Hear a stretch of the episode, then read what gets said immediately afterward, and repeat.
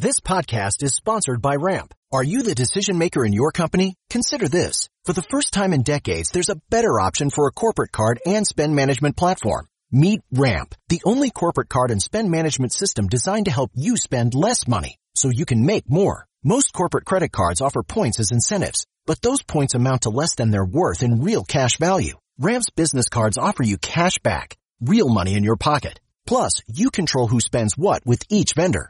And Ramp software collects and verifies receipts automatically, which means you'll stop wasteful spending and close your books in hours instead of days. Businesses that use Ramp add up to 5% to their bottom line the first year. If you're a decision maker, adding Ramp could be one of the best decisions you've ever made. And now get $250 when you join Ramp for free. Just go to ramp.com slash easy. Ramp.com slash easy. R-A-M-P dot com slash easy. Cards issued by Sutton Bank and Celtic Bank members FDIC terms and conditions apply. I just opened it. There we go. Sometimes OBS freezes on us, but we're good. How's it going, everybody? So, uh, you know, we're all contemplating and, and, and you know, the, the, the catastrophe in Afghanistan, the loss of American lives, the Americans that are trapped there. And, you know, Biden said, like, nobody saw this coming. We didn't think it was going to happen. And then a phone call gets leaked where he knew it was happening and didn't provide air support after the president of Afghanistan asked him to, where he had previously just a few weeks earlier quietly pulled American troops out of Bagram Air Force Base in the dead of night, shutting off the electricity and not telling anybody, let alone the Afghan allies. So uh, when you see this and you know that we, I mean, it, it should have been obvious that they were asking for help. But the president of Afghanistan before Kabul fell to the Taliban said we need air support, and Biden was like, just tell everybody it's all fine. And uh, he knew it was collapsing. And they knew weeks in advance the Taliban was rapidly approaching. They knew weeks in advance that Everyone in the world saw this happening, and he just wanted to change the perception. Says to me that uh, they didn't care, or this was the plan the whole time. So we'll, we'll talk about that. I, I, I, did talk about it earlier on one of my segments, but we got the crew here. We'll talk about that. We got a bunch of other stories. We've got uh, you know curfew just been enacted in, in New Orleans. The hurricane hit. It's pretty bad. And uh, Joe Rogan, he got COVID. No. But I don't think it's that big of a deal. You know, uh, we'll, we'll talk about all that stuff. You know, he did a video on Instagram. He appears to be fine. And the media, of course, is going nuts talking about horse dewormer. We'll talk about that. Uh, we are being rejoined, Yes. finally, at last. I'm back. By Jack Murphy. Hey, good to be here. Tim, Lydia, Ian, it's been too long. Happy to be here. I'm Jack Murphy. Ready to get started on our every other Wednesday cycle, 9 1, 9 15, 9 29, so forth and Yes. so on. Thank you. You were gone for a while, Jack. I was, man. We had summer tour, we had travel, we had all kinds of stuff going on, but we're Ian was back to work. crying. I, you know, I heard, I Well, got, that, that had nothing to do with you. I got DMs. I got DMs. Ian looks lonely. He's sad. They were He right. needs Uncle Jack. Life is hard. Yeah, and I'm back. Life Thanks is for a having me, challenge. guys. Happy to be here. we were all concerned because he was like sleeping one day and didn't, didn't get out. And I, I went to his door and knocked. He didn't answer. And then I put my ear up to the door and I heard him say, Jack. Jack. You just heard me Uncle Jack. repeating it over and over. Yeah, it's again. over It's and like a over. mantra because I knew you'd come back. He was he was following my Manifested Twitter it. feed at Jack Murphy Live. He was also watching my videos at Jack Murphy Live on YouTube because it's really good I videos. have nine sock puppet accounts. I, I comment a lot on You your do stuff. actually. I can tell each time. Thank you, Hey, Graphene. how was the Grand Canyon, Matt? the Grand Canyon was big. It was beautiful. It was amazing. It was stunning. Did it feel like a vacuum, like it was sucking you into it when you got near it? It really did. It really did. I mm. didn't want to leave. I went to Grand Canyon, Bryce, and Zion. Did not want to leave each place. I felt sad. I felt mourning leaving each place because they're so profound in their just brilliance and, and enormity. Really puts your life in perspective. That's why we're here. That's why we're here to put your life in perspective, our lives in perspective. Let's do it. Ian Crossland. Hey, Ian Crossland in the house, Jack Murphy live. Yes. Happy to be here. I'm loving it. I'm so glad Jack is back. It's going to be a great Wednesday, as it always is with Jack. Looking forward to it. Before we get started, head over to timcast.com and become a member. And you'll get access to exclusive members only segments from the show as well as an ad free experience. We just hired another journalist, so we're just hiring more and more journalists. And I just gotta tell you, this is because we want to make good journalism. Um, the news industry is not a particularly lucrative, lucrative indus- industry. The opinion industry, however, is a booming. And thanks to all the members who like this show and the member segments, we are able to hire more journalists, and that's that's kind of how it works, you know. Dude, you definitely hired a bunch of people because I haven't been here in about six weeks. I walked in the house. People are like accosting me, not So accosting me, many. gently approaching me with video cameras, multiple angles. There's like paparazzi. There's guys at workstations. There's screens up on the walls. People are grinding, editing, producing. It's a beehive of activity in here, Tim. We're taking over. You really are, man. You And can it's all tell. thanks to you as members at timcast.com. Uh, don't forget to like this video, subscribe to the channel, share the show is the most powerful thing you can do if you really like it. Uh, let's read this news. You may have heard. Wow, amazing. From timcast.com, Biden urged Afghan president to change the perception of Taliban's imminent victory, Reuters reports. New details are emerging from the final phone call between U.S. President Biden and the Afghan President Ashraf Ghani, with reports claiming Biden urged the foreign leader to change perceptions that the Taliban was winning the war. The call took place on July 23rd. On August 15th, Ghani fled the presidential palace and the Taliban entered Kabul. Since then, tens of thousands of des- desperate Afghans have fled and 13 U.S. troops have lost their lives. Scores of Afghan civilians. Here's a quote from Biden. I need not tell you the perception around the world and in parts of Afghanistan, I believe, is that things are not going well in terms of the fight against the Taliban. And there is a need, whether it's true or not, there is a need to project a different picture. We will provide, we will continue to provide close air support if we know what the plan is, Biden told Ghani. You clearly have the best military. You have 300,000 well-armed forces versus 70 to 80,000, and they're clearly capable of fighting well. So it sounds like uh, a lot of lies coming out of the White House in these past few weeks. Uh, we didn't know it was going to happen. They knew it was happening then. On July 1st, they abandoned Bagram Air Force Base. That's been like the, the centerpiece of this big story and the, and the scandal as to what went down because they didn't just hand off. They didn't. They, here, here's what should have happened, in my opinion. And, and you know, maybe I'm wrong because I'm not a military guy. The Biden administration could have said, "All right, it's currently uh, May. By July 1st, we will leave, which gives us a month to get in some Afghan security forces, Afghan National, you know, Army." To start replacing the people who run the Air Force Base so that you can properly take it over, have the logistics, and then start dealing with the Taliban should they come in after we leave. Instead, in the middle of the night on, on July 1st, they turned the lights off, cut the power, and fled without telling anybody. And civilian looters busted in. And then when the Afghan army found out, they went in and tried and, and secured it and arrested people. But you gotta imagine, by July 23rd, about three weeks before the fall of Kabul, when the president of, of Afghanistan is like, yo, Biden, we need some air support. They already abandoned the Air Force base without telling them. And Biden's like, yeah, yeah, we'll provide you with air support. Just keep telling everybody you're winning. So to me, kind of sounds like the plan, man. It's indeed the plan, but you gotta wonder, that's the plan from Biden's perspective. You gotta wonder how, where the lies start, right? Does the lie start all the way down with, yeah, we just trained these four new recruits to the Afghan security forces and they're great. They're doing a great job.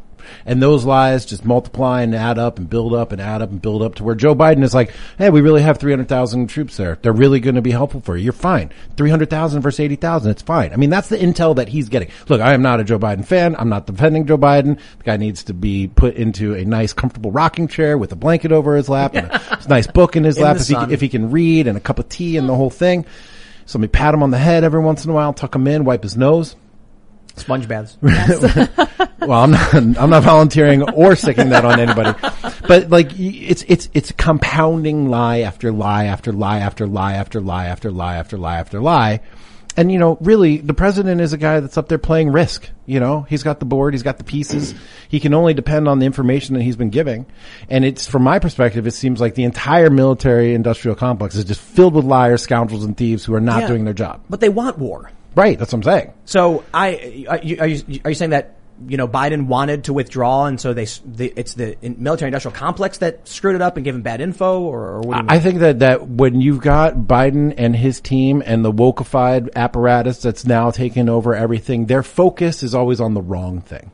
They're always focused and they're putting their attention on the wrong thing. So whenever they take action, it's the wrong action because their focus is on wokeness. It's on, you know, making sure that the, uh, what are my words I can't say over here, making sure that the uh, army is diverse enough, making sure that they're dealing with white rage and these things and, and they're not making sure that the facts and the information that they're getting are accurate. And so Yeah. they're just taking these things at face value. Basically, you can't take anything at face value anymore. Nothing. But is it lies or is it collapse? Right. So I'll put Oh, yeah. it, it- rot. Um, Yeah, um, rot. imagine the military is a bunch of you know. You ever see that meme where it's like two people on, standing on a cliff and it's like a beautiful city and they're hugging and then holding the cliff up is a bunch of soldiers that are like bleeding and one guy's pointing a gun and they're, they're holding it up. Yeah. It's making a point about how this comfort and this luxury is based on it. So imagine that support structure of all of these dudes holding up society. Not that I'm a fan of the Afghan war by any stretch of the imagination, but you start corrupting and rotting those those support beams, and they start just writhing and falling and collapsing, and then eventually the structure loses support, the whole thing falls down. Yep. So is it is it really lies, or is it Here, here's the way I see it, um, and I'll, and I'll and I'll do a side note here. We got a video remove. We got a strike on TikTok because on TikTok. Yeah. on TikTok because I said in a video, it's clear Biden is in charge. That there are no, there are no adults in the room, and that when Biden's talking in these meetings and says stuff, people just go along with whatever he says and don't challenge him. He's got sycophants and bureaucrats who don't want to stick their neck out, and Biden's clearly not with it. And so we got to strike for that. But that, but I, I stand by that. I think what's happening is you've got you know, Kamala, Milley, you know, uh, other people, right? The National Security Advisor, you've got Jen Psaki, and they're like, I'm not saying anything. It's like Joe Biden walks in, he sits down, and uh, we heard him say, Trinan on a shot of pressure on TV. What do you think he's saying in private? Right. When he's sitting there and they're all sitting around him, and he's like, "Uh, uh, Ka- Kabul, Kamaja Baden, uh, uh, do it. And they're like, uh, whatever you say, We- Joe. we and know- they just walk out shrugging. We know one of the things he says in private, which is, uh, "Hey, leader of Afghanistan, lie to the world." Yeah. I mean, it was when he said, whether flee. it's true or not. Yes. Whether it's true or not, just lie, lie if you have to, but Do, trick, do you trick wish? people. Do you wish anything would have gone differently in Afghanistan? Yeah, Dude. I wish the president wouldn't have fled. You know, mm. it, this whole like woke Yeah. crap of it's like they didn't want to hurt the Taliban's feelings. We had a, an out date by September 1st or August 31st. What you do as a military, if you're not prepared to leave a war that you're winning, you extend the deadline. Well, were we winning? Yeah, we were dominating that country. We controlled the country. We had Were we, total. We, I- had I air don't- support. I- we had we had I don't agree. logistics. We had total op- opportunity to withdraw safely everything over time, and they just chose to surrender. Biden surrendered when we were winning the war. He didn't right. just issue an, a white peace and walk away. He surrendered our equipment. I actually agree. I, I agree with. I, I I think so. I agree. Yes. In in that in that sense, I would say there. When, I say I don't know if we were winning, it's like it's 20 years in attrition and soldiers are dying every year, and there was some serious attacks the past few years, and I'm like, I don't know if it's winning if we're in a country we don't need to be in to colonize or nation build from people who don't want us to be there. I don't know what we're trying to win other than invading this country. But from what you're saying, in that in that sense, yes, we not only did we have control of the country but we did have the Afghan National Army. And I think this story is the perfect example of how it all broke. It's the, it's, it's, it's amazing. It's the breaking point. It's almost like there really was a system in place, not a good one. I still believe there would have been chaos and conflict, but it's like Joe Biden, the administration made sure to find the one support beam they could strip out to make sure it all went smack down and collapsed on the way out. They, they pulled logistics and air support. They abandoned the Air Force Base around Kabul, or Bagram, near Kabul. They couldn't do evacuations. It really felt like of all of the things they could have done, they did quite possibly the worst thing. I guess the worst thing would be to bomb your own, you know, like the civilians. Okay. So in the sense of strategy for the withdrawal, this was the worst thing they could have done. Hey guys, it is Ryan. I'm not sure if you know this about me, but I'm a bit of a fun fanatic when I can. I like to work, but I like fun too. It's a thing. And now the truth is out there. I can tell you about my favorite place to have fun. Chumba Casino. They have hundreds of social casino style games to choose from with new games released each week. You can play for free anytime, anywhere. And each day brings a new chance to collect daily bonuses. So join me in the fun. Sign up now at ChumbaCasino.com. No purchase necessary. Group. Void were prohibited by law. See terms and conditions. 18 plus. Yes, a premature surrender. in getting the withdrawal executed, sure, there was a lot of tactical and operational errors for sure. But like we were losing that war the minute we started. Well, it's not a war with a with a valuable goal. I don't think. I think it was a pointless endeavor. But we were dominating in force. We we were winning the force. But were we battle. really though? Because Yeah. the whole point, I guess, well, not the whole point, but one of the points of being there was to build up this army that was going to be able to defend Afghanistan from all these other bad guys. And in the very first possible moment where they were there to do the job that they were trained for, they didn't just do the job poorly.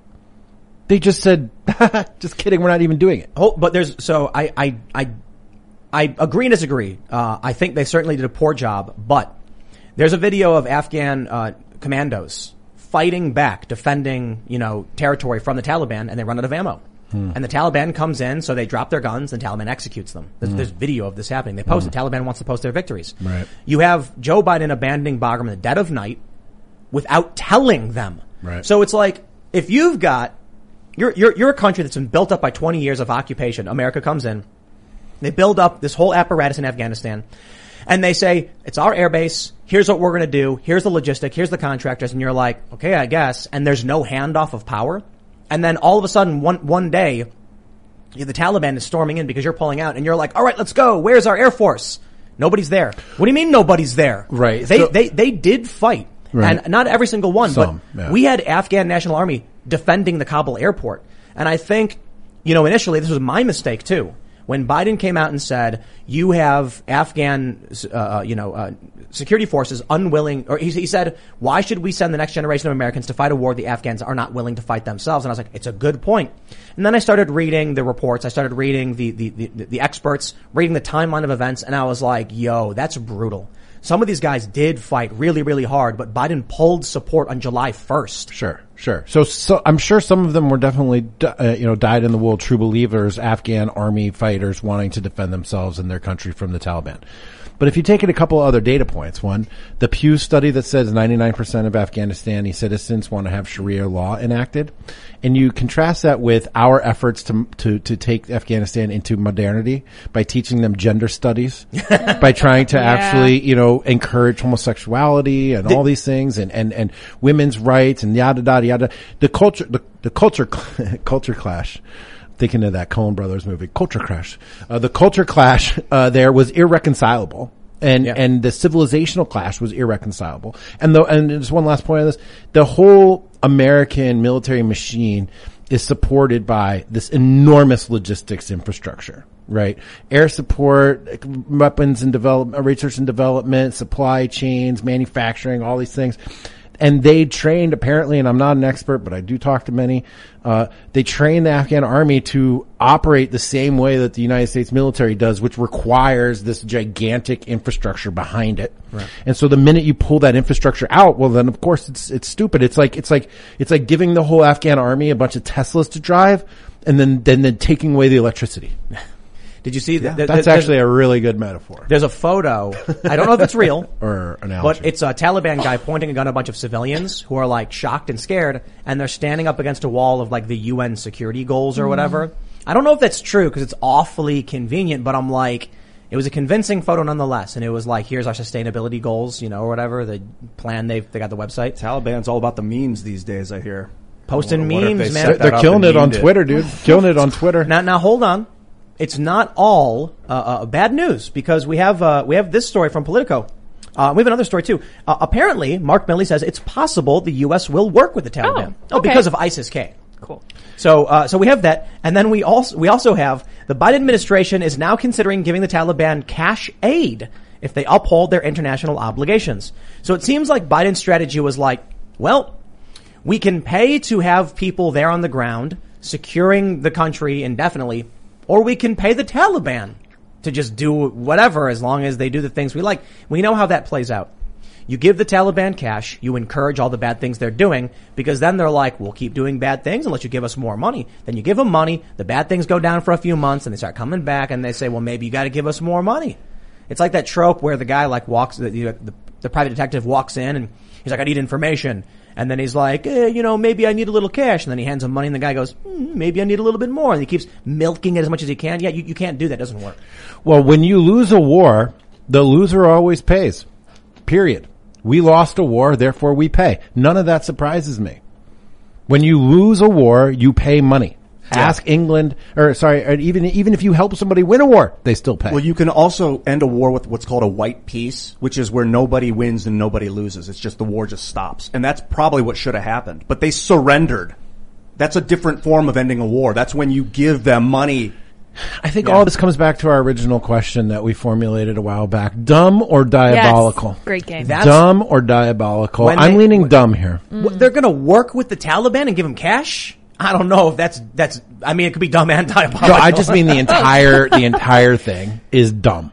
The entire every decision to go in, going all the way back to George W. Bush's decision to go in there, his announcement in the second inaugural address where he says that the American foreign policy goal is to end tyranny across the world. What? That was a radical transformation of American foreign policy that was doomed from the start. It's representative of progressive ideology and it has now played out over 20 years where along the way we tried to gender studies them up in the whole thing to make them peaceful and modern just like us and it failed, it failed, it failed, it failed. It's dumb, dumb, dumb, dumb, dumb all down the way. What did what, did- what did we do back in? Uh, let, let me make sure I have the year right. What was the the Cold War era in Afghanistan? The 1970s. Yeah. What, what who, who who was it that was uh, being trained and armed in the 1970s in Afghanistan by the uh, United States? Some bad guys that came later to blow us up. Yeah, they call them the Mujahideen. Oh, the Mujahideen. Yeah. The Yeah, yeah. Mujahideen. Yeah, yeah. And the U.S.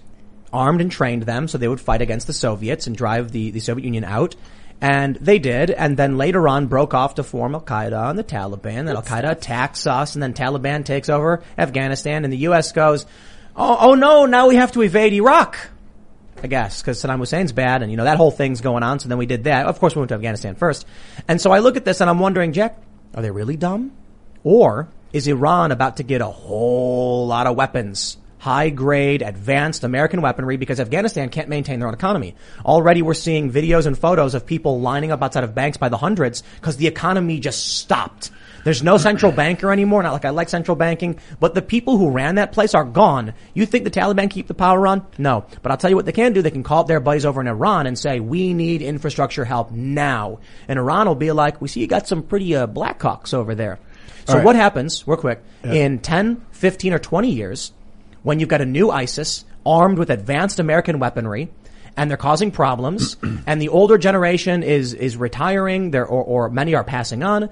You know, we're all, you know, we're going to be in our 50s and 60s, and the young generation, not remembering any of what happened, says, "Oh no, these evil people overseas are are are, are, are you know violent and oppressive. We should stop them." And the U.S. goes, oh, oh no, look at all the weapons and all the terror. We have to stop them. So the U.S. arms and funds the Mujahideen. They become the Al Qaeda, the Taliban, justification for our wars in the Middle East. Yes. Once again, and are we on that same track? Probably because we're stupid. We don't mm-hmm. understand anything that's going on over there. We don't any understand any of the, the no. historical tribal differences. We don't understand all of it. Now, but you brought up a lot of points. Just give me just a little bit of space to get to them. I have talked to a number of experts, military experts, U.S. Special Forces captains and pilots that have flown this type of equipment that is there on the ground, who operated in theater, logisticians whose job it was to support the aircraft and the, and the helicopters that are on the ground in Afghanistan. And to a man, each single one of them told me the same thing. One, any of the technology that we gave the Afghanistan army was old, old stuff. It was not the latest and greatest. None of it. We didn't give them the, the highest, latest and greatest weapon, weaponry systems, and they weren't even the latest and greatest Black Hawk versions. Two, that China and Iran have both had access to this technology since the 80s. Three, that it will be impossible to sustain and maintain this hardware in that desert without the massive logistical support that comes with the United States military. So, uh, and again, I get tons of pushback on this on Twitter. I don't know about any of this stuff. I'm literally talking to people that were in theater, in field, who know this equipment and know how it works, and this is what they have told me. People people often respond to us saying that Iran still uses you know captured planes from the 70s. They do because now this is in the comparison. Again, I've had the same argument and I researched the same thing. The difference between Iran and Afghanistan are vast. Iran has is a fully formed civilization of thousands of years. They have their own domestic commercial aviation industry. They make planes and engines and stuff. Afghanistan doesn't even have electricity. Jack, Okay. what Big difference. country is to the west of Afghanistan? Now, to that point, mm-hmm. as far as I understand it, and I'm not an expert, so if I'm wrong, I apologize. People tell me. Iran, Shia, Afghanistan, Sunni. Ah. How are they? How they're they're they're natural born enemies? Why are they supporting each other? Are they supporting each other? I don't know. So all these arguments that I'm hearing about Iran's going to help Afghanistan and we're giving them all this equipment and whatever, upon further investigation, not all of that holds up.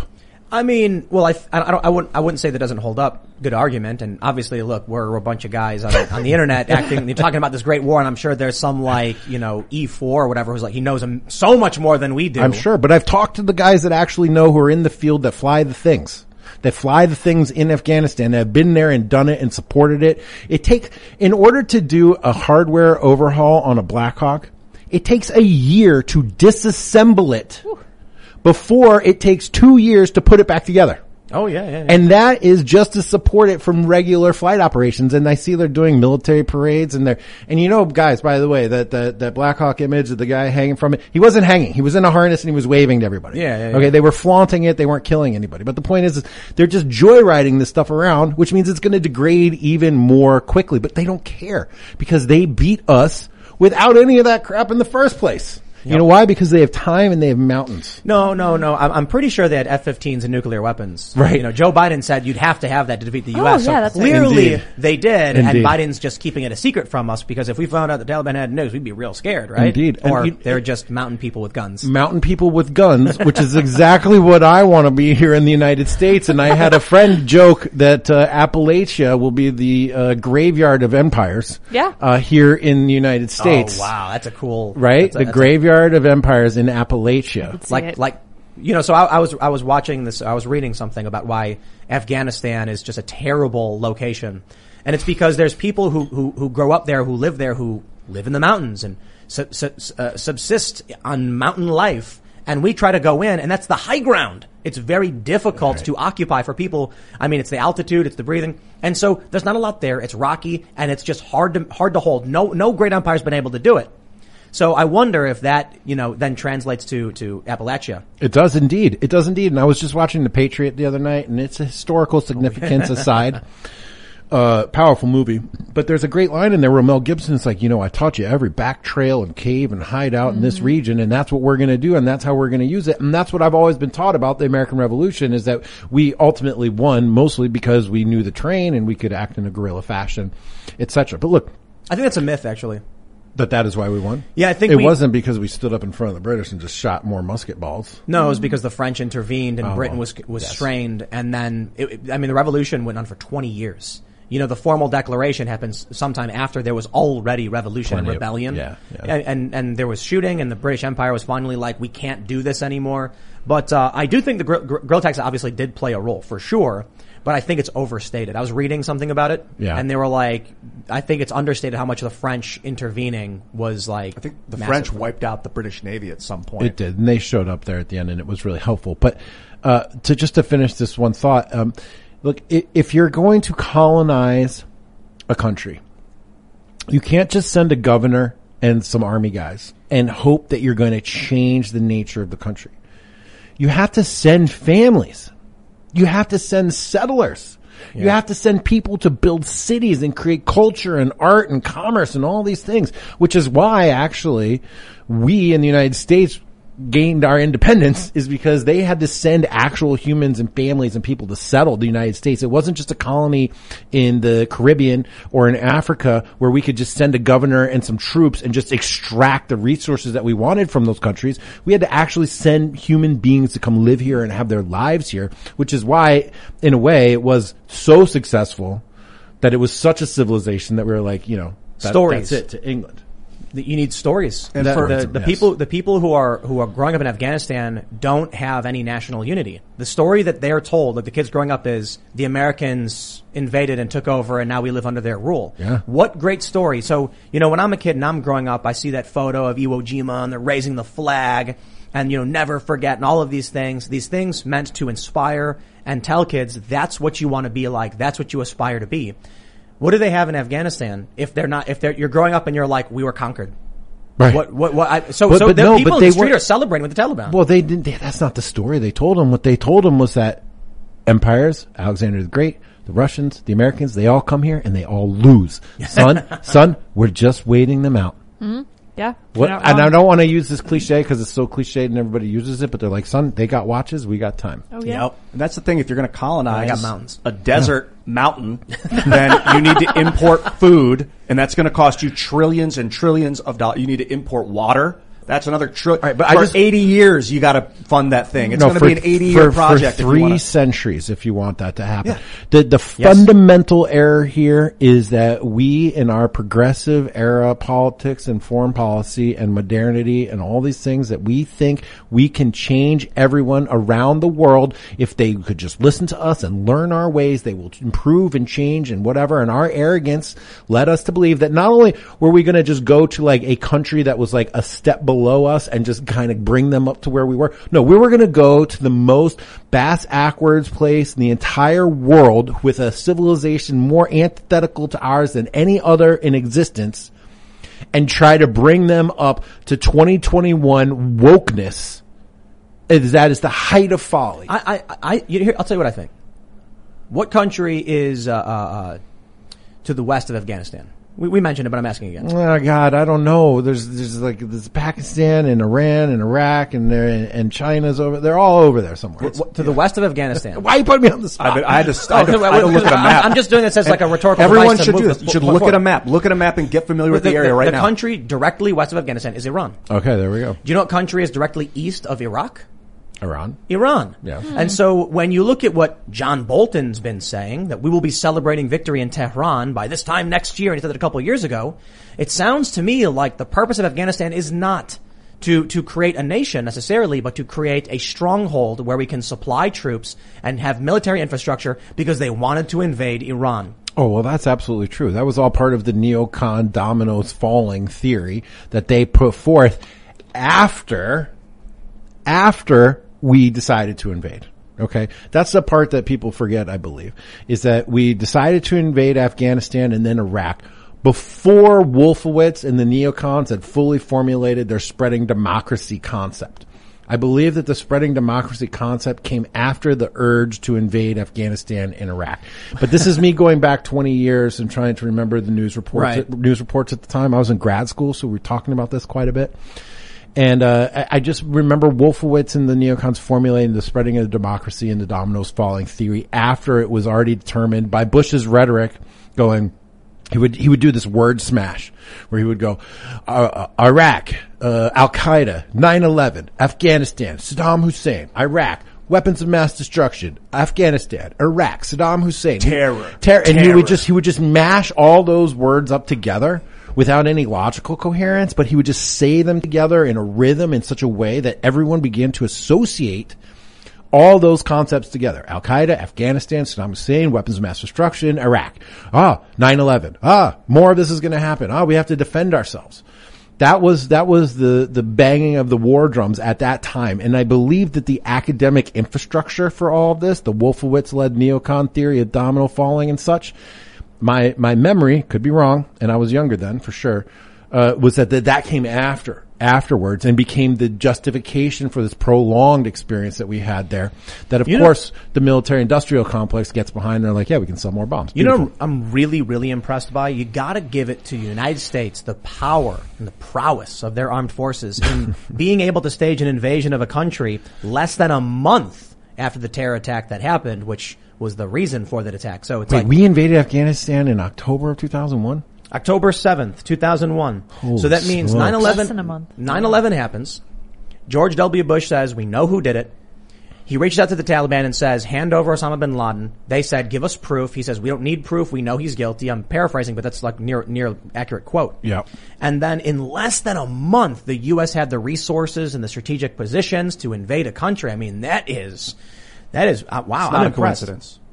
They've been at this for, for decades and decades. Are ever fu- you insinuating that 9/11 was an inside job meant to deter meant to set us on some uh, foreign policy excursion? No, I think George W. Bush wanted to invade Afghanistan no matter what happened. And after 9-11 happened, he was like, well, we Afghanistan or Iraq? I would. I would actually. Iraq was later. No, His I dad know, I invaded know, that's what Iraq in the saying. 90s. So I remember their arguments back then because I'm a little bit older than you guys, and I remember them saying like, "Oh, all this is about George Bush avenging his daddy." And so maybe, maybe in his mind, and I don't know, I'm totally speculating. I know people who know this, so maybe I should just ask them.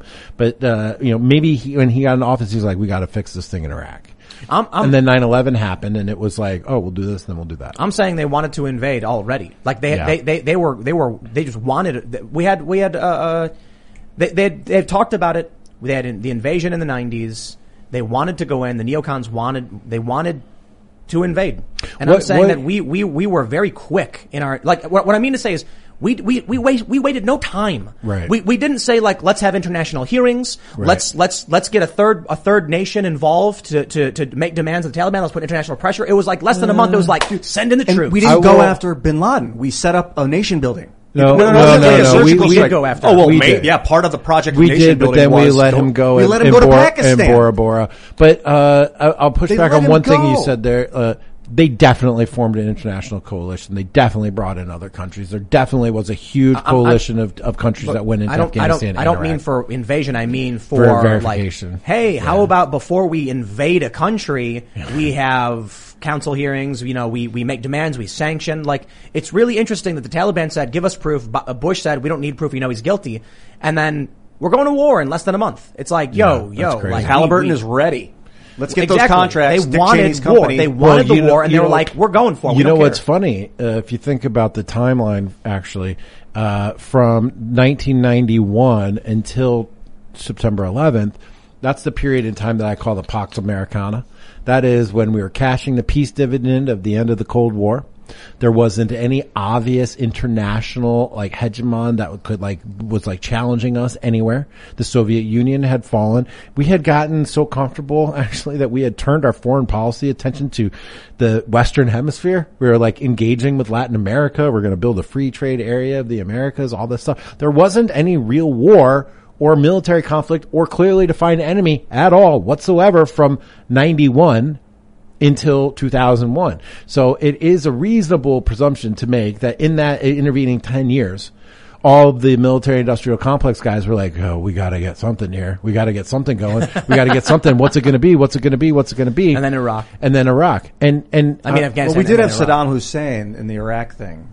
Well, we did, but you know, I mean, he, there was Kosovo. Like a, he was a boogeyman. but those are teeny tiny, those are teeny tiny little things. They wanted a 20 year guaranteed no bid contract. Right. resource extraction, the whole thing. Yeah, yeah. I'm trying to remember um, what year was uh, Bush's sectional, second second election? Was that 2002? 2004. Four. It was 2004. Yeah, 2000 he got elected. 2004 was re-election. 2004. Yeah. So by the time he makes that second inaugural and the, the goal of America is to end tyranny around the world, we'd already been way, way involved.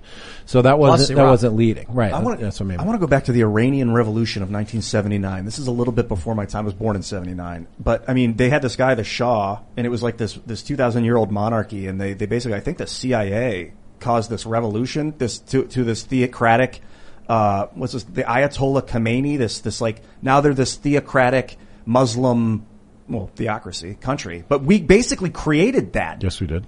Why? I don't know to to make enemies for people in the region. I think, Union. but then they then all of a sudden the world became globalized and internet, and now yeah, So specifically this, the Soviet this- Union. Is this a, like the Soviet Union falls and now the U.S. is like, okay, time to clean up the mess we made? Is that what they've been doing? Well, I mean, that was 1979, the Iranian Revolution. But uh, after the Soviet Union falls, I don't know about cleaning up the mess, but it's like expand the footprint, grow the empire, more bombs, more wars, more money, expand the. mar- Remember, this is all tied at the same time to neo uh, neoliberal economics, which is like blow out all the markets, free trade. Let's engage with China. Let's engage with the every EU. Let's create the free trade area of the Americas, which was all just about globalize, globalize, globalize.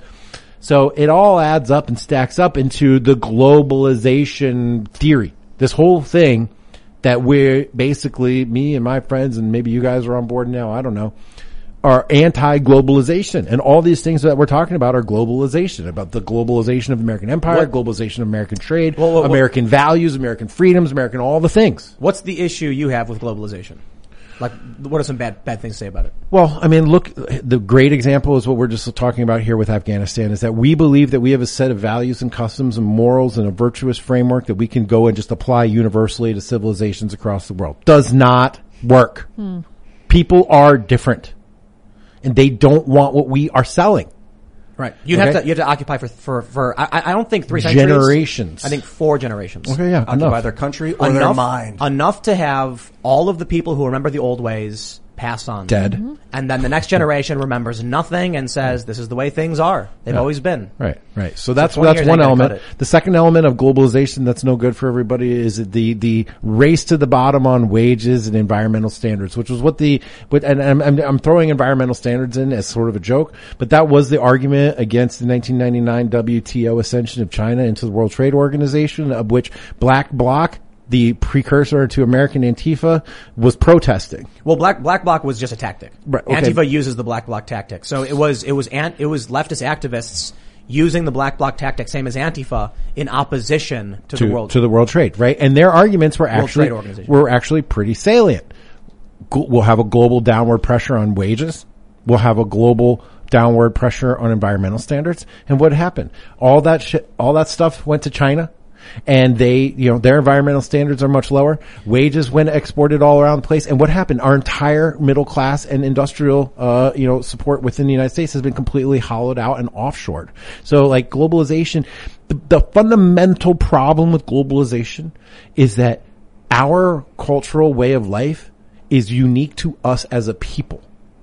It is not uh, universally applicable to every civilization and person around the world. And that is a hubris and an arrogance that we have to get over. But that's, and you're right, and that's what a lot of these dictators and conquerors all believed.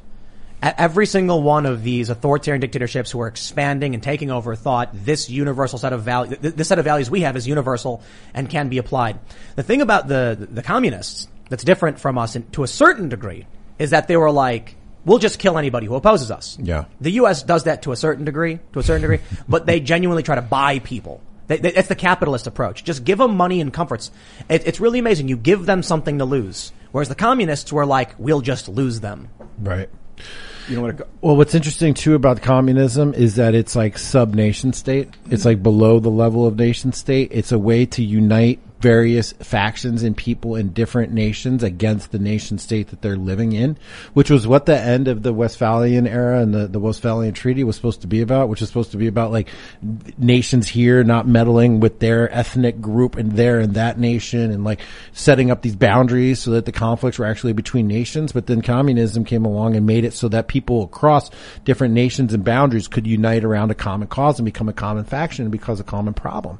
Now that's not, you know, totally notwithstanding all the issues around communism, but that is one of the interesting conflicts it presents with the nation state system as we have it. Now, I think one of the things that we have to appreciate as Americans is that our American way of life, our values, our virtues, our constitutional republic, our representational government, all these things, they're not universally applicable. Not everyone in the world wants it. Not everyone in the world needs it. Not everyone in the world is going to thrive under it. It is specific to us in our context, in our geography, in our history, in our language, in our religion, and our people. And that's why it works for us. It's our thing. You know, you know what I absolutely loved? This, I, I, I, there are many things I've done in my life, and there are many things that I've experienced. I'm like, this is amazing. Going to Taksim Square in Istanbul and Istiklal, amazing. Because I'll tell you this. So you've got Taksim Square. Obviously, the riots and the tear gas was a certainly experience. I wouldn't call it a net positive. You know, people giving you like lemon juice to like wipe off the tear gas. I don't know if that works. It just made it hurt more. but anyway, so that was an experience. But no, no, you know, what was brilliant when when the conflict wasn't happening. Here I am in this in this beautiful park with people doing their thing, and there are these really old, like several hundred year old uh, uh, baklava shops. And you go in and they have all these different kinds of, of, of baklava, and it's amazing.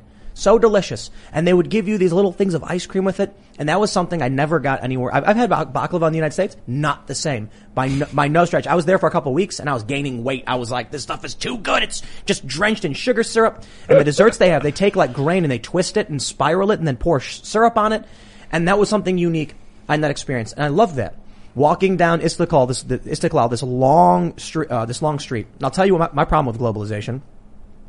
I had that experience. And the, oh man, and the Islak burgers. You know what that means? Wet hamburger. They take the burger, they like dip it in like, they get it all moist. We gotta make these things. They're. It's like lamb. And then it's like they put this, this sauce on it and then they steam it and then they wrap it so it gets soggy. And it's like a buck and you're all drunk in the middle of the night and you walk in and they just take it out of the heater and give it to you and everyone's just eating them. Amazing. What an experience. And I tell people like, you ever have an, you ever have like the Islak burger? And people are like, whoa, what's that? It's this unique thing.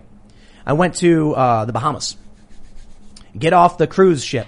And I'm thinking this is going to be so much fun to bask in the culture that is the Bahamas. And you know what I saw? McDonald's. McDonald's, Starbucks, Gucci, Hard Rock Cafe. And I was like, this stuff's next door to me. I don't want to go to the Bahamas for this. So I had to walk into some neighborhoods and try and find a local shop where they were making local food. And I was like, that's the problem. It's going to be like everybody put on your gray jump, jump, jumpsuit, shave your head. Everything's the same. No matter where you go, anywhere in the world, it's McDonald's and Starbucks. Welcome to globalization. It strips out the adventure and the uniqueness and the decentralization of the human experience. Agreed. And in fact, we call that global homogenization. And that's something that we think is really bad. And so therefore I am in favor of globo homophobia. That's what I'm in favor of. Globo homo- homophobia. Homogenophobia. Homogenophobia. Yes, exactly. My problem with, with globalization is, is we had a guest on that actually made this point, I think, or you did about someone else that said it, is that it's inevitable. It's going to happen regardless. It is How is it going to happen? factually not well, inevitable. i- at the rate we're going, the expansion and No, inter- I- of, of human interaction. Interconnectivity. No, ask Victor. Ask, ask Victor Orban if he believes that global homo homogenization Well, is inevitable. The point is that I think that it might be inevitable, but how it's going to happen is is not is is, is variable. So what it, there's been a pushback against political globalization. People don't want that. People don't want that in the U.S. The internet. People are terrified of a one world government. So they're going the economic route. They're trying Well, to. it's, it's more cultural. It's cultural, like with the movies and the music and the film and the jeans and the whiteness and all the things. Those things are exported. You can export them across the pipes. You can, uh, you know, the, the internet pipes up in the satellites and the whole thing. That's everywhere. Have Have you ever been? And dude, I have been to third world countries in backwater villages, up the creek, down the way, where there's like nothing else. But you know what you could get? You get three things. You can get a pack of Marlboros. You get a Coca Cola. You get a Johnnie Walker. You get those anywhere. Johnnie Walker? Oh yeah, Johnnie Walker. Johnnie Walker. It's all poison. I, I tell you this, man. When uh, uh, you know the being in, in, in Egypt during the revolution, you see the McDonald's Yeah. three, three blocks away. Yeah, but that, that's that's decades old. That's that's Right. been that's been everywhere. McDonald's has been in Beijing since you know who knows how long ago. But the most important salient factor in what we're talking about here is the values, the political values, the personal values, the morals, the virtues, the family structure, all these things that we hold dear, the virtues that the country was built upon. I just spent some time studying with the Claremont boys out there in Las Vegas at the fellowship. Okay. One of the things that we really was struck by when I'm reading original texts, original texts from the founders, John Jay, Alexander Hamilton, all these guys, not only just the, the around the Federalist and the Constitution, but around state constitutions and the discussions around state constitutions, right? So you get real context. It's not just the federal thing. It's in every state from everybody. And they all firmly believed a couple of following facts. One, that you have to build the government like a coat to suit the individual. Okay? It has to be specific to the people. Two, that the American people were a unique set of people bound by language, culture, history, stories, experiences, blood, race, religion, and so forth. And so therefore that the American government was built as a coat to suit these unique people. And we can't take that coat. I, Tim, imagine if we took my jacket and put it on you. I'd be really warm. You'd be really warm and you'd be swimming and you'd be half lost in that thing, right? I could probably make, uh, pitch, pitch a tent, put a stick up, and then just sit under it. pitch it. a tent, he said. Yes. Get a little fire going. So if you gave me your jacket, I put it on, I put it on, I flex, and I bust the seams out like the Hulk. It's the disaster, right? yeah, but it looks cool. in But slow the- motion. so, so this is what our country was founded. This is not just like one guy's idea. This was the entirety of the people founding our country understood that our people were unique, our history was unique, our language and religion and culture were unique, were unique, and the government that we built was unique for those people. So this idea that we can take what we have here for us, a special kind of people, and like just universally apply it across the world is asinine. Well, Hello, it is Ryan, and I was on a flight the other day playing one of my favorite social spin slot games on ChumbaCasino.com. I looked over the person sitting next to me, and you know what they were doing? They were also playing Chumba Casino. Coincidence? I think not. Everybody's loving having fun with it. Chumba Casino is home to hundreds of casino-style games that you can play for free anytime, anywhere, even at 30,000 feet. So sign up now at ChumbaCasino.com to claim your free welcome bonus. That's ChumbaCasino.com and live the Chumba life. No purchase necessary. Group. Void were prohibited by law. See terms and conditions. 18 plus. It is Ryan here, and I have a question for you. What do you do when you win? Like, are you a fist pumper, a woohooer, a hand clapper, a high fiver? I kind of like the high five, but if you want to hone in on those winning moves, check out Chumba Casino. At ChumbaCasino.com, choose from hundreds of social casino style games for your chance to redeem serious cash prizes. There are new game releases weekly, plus free daily bonuses, so don't wait. Start having the most fun ever at ChumbaCasino.com. No purchase necessary. VGW Group. Void were prohibited by law. See terms and conditions. 18 plus. about Bitcoin? I mean, I think that we're, we're, we've universally spread a concept globally where we're globalizing under a currency. yeah, but that's just the idea of money exists everywhere. Commerce exists everywhere. Exactly. On Yeah, Earth, but it but does. you know, I'll put I'll, I'll It put it this way. to. I'm 50-50. I think there needs to be strong international ties, but there needs to be re- sovereign respect. So wh- what I mean to say is, is there something is there something we can do to make sure that a, a country's borders, laws, and customs are respected, and we prevent war. We prevent major serious international conflict and destruction and Havana syndrome or nuclear weapons. you know, what's funny is that the wars that we have been involved in are because we want to exert our way of life on other people. You- I'll, I'll tell you. I'll tell you. Here's the problem. It's utopian. The the Yes. I, I think I think globalization is very very likely, and the issue is there are people who are willing to die for their ideology or seriously harm others, and there are people who aren't. And you know, the United States is a bunch of hyper individualistic uh, um, you know, right wing nut jobs in the middle of the woods with a bunch of guns, and I mean that in the best way possible. I mean, like we got a whole bunch of people Okay. who are sitting on a pound of, uh, on a mound of beans with guns and be like, "I'm not going to bother you, you don't bother me," and I'm like, "Right on, brother." Yes. So it's very hard to conquer. That's not everybody though. There are a lot of countries where they're like, you know, my God is the one true God, therefore, and they're gonna, they're gonna fight and they're gonna attack. And then you have communists who have found subversion to be the, the powerful method. And so now you might have that hyper individualistic dude who's, you know, living in the, in the mountains, who's minding his own business respectfully, peacefully, and he's well prepared. But all around him, the cities are falling to subversive ideologies to, to submit, to break apart the de- we, we have, we have a, we have a relatively decentralized system here compared to many other places. many many by other design, yeah. by, by design, and so you can subvert that, and Yeah. that's what what communists and Marxists and others have been doing. So ultimately, what I see is those who are willing to oppress, lie, cheat, and steal have a major advantage, and they've been winning in that front. And that's because the difference between what we have here and what they have there, at least at the time of the founding and for most of American existence, was that the American citizenry was devout Christian. Okay? And so this is the fundamental issue, is that our Declaration of Independence is based on natural law and natural rights, which come from the Creator. And in a Christian belief, the creator is a monotheistic God. So there's only one God. And if you've got other gods, you're wrong. So we have one God, natural law, natural rights, American constitutional republic. That's the direct lineage in the Declaration of Independence, and that's what everybody at the time thought when they signed the thing. And so if you believe at the same time that there's only one God, and that everybody else's God is wrong, well then there's almost a compulsion to spread that ideology to other people. But I think that what we need to do is just respect the fact that other people have different ideas. And I interviewed Alexander Dugin, the Russian philosopher who pushes his, his ethnic uh, multipolarity ideas because he believes that people are different based on their geography and their location and their history and who they are inside, etc., and that they evolve into needing different political regimes. People have evolved to need diff- different political regimes. Like- the, like- Chi- the Chinese, for example, have evolved in their own civilization, in their own context, with their own everything. So they've evolved their own political regime, just like we have here in the West. But population growth will lead to borders pressing on borders. There's no free land anymore for the most part. There's like some rock, like volcanic rock I was looking at down by Antarctica that's like doing unclaimed. thing, trying to find unclaimed land. Doesn't exist. You can build islands. Sure, sure, but the point is that we've reached. It, it used to be like, oh, okay, it's no big deal because there were a lot of places that were just open and Send them to the colonies.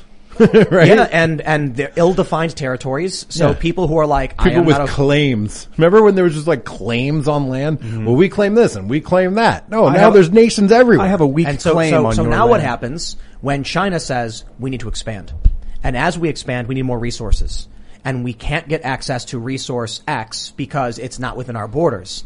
Let's go ask them for it. What would you want? We'll not give you anything for this resource, but we have to have it. Otherwise, our people are suffering. When a population of any species grows too large and the amount of resources levels out, everyone suffers. You see it in every, every overpopulated species, deer, pigs, turkeys, whatever. They become sickly, they become malnourished, and they fight, become aggressive because there's just enough resources to sustain their current level of population.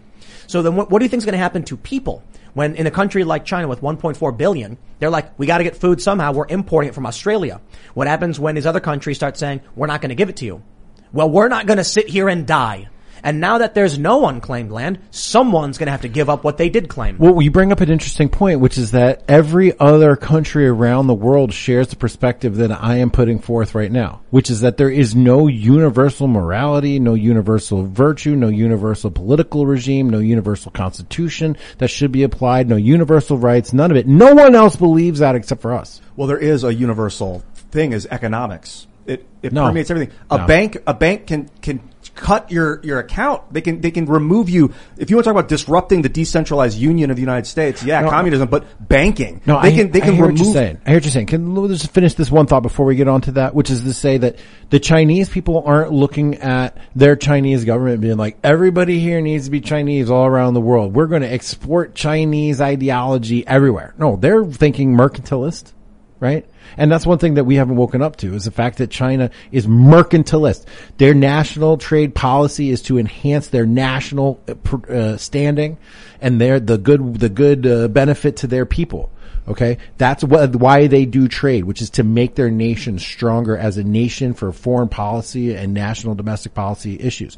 But they're not out there trying to say everybody needs to be Chinese Communist Party. No, they're like, we want that food, we're gonna go get it, which is a totally different perspective than Yeah, what but- we have, which is like we have to end tyranny all around Yeah, the world. but, but that, that, that, that idea of, of, of anti-tyranny is propaganda. It was, it was a way to sell war to people because we want to extract no, resources. it's definitely not. It's hundred percent not. It goes all the way back to Woodrow Wilson. Goes back to the Romans. It goes back. mm, They they conquered in the name of defense. I, I will I will say at least in America it goes back to Woodrow Wilson and the initiation of the progressive policy and modernity and scientific method and the improvement of everything can be reduced. Oh. We can eliminate evil and we can eliminate disease. It's reflected in the COVID zero policies that people have, especially in Australia and what's in, in, in, in America as well.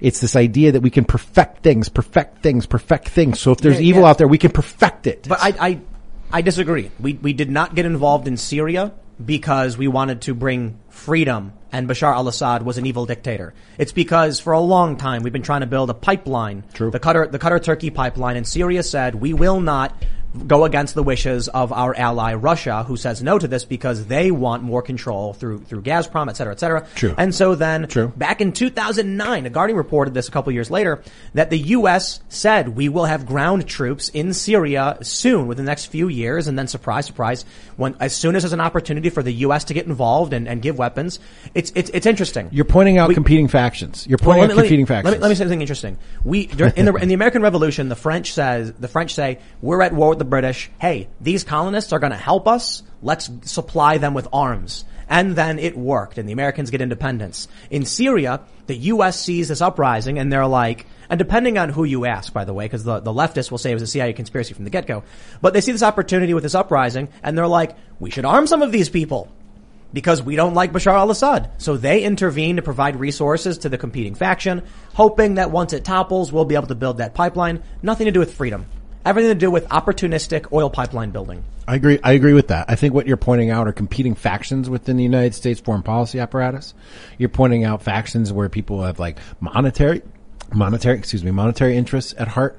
But at the same time, there is this progressive ideology in our foreign policy, in our domestic policy that's reflected in the gender policy and the Marxist policy and the feminist policy and the critical race theory policy, which is all about like perfecting things and making things perfect through science and, and the scientific method and like eradicating evil and, and spreading freedom and all the great things that we have all around the country. Did, did you see the report from Project Veritas?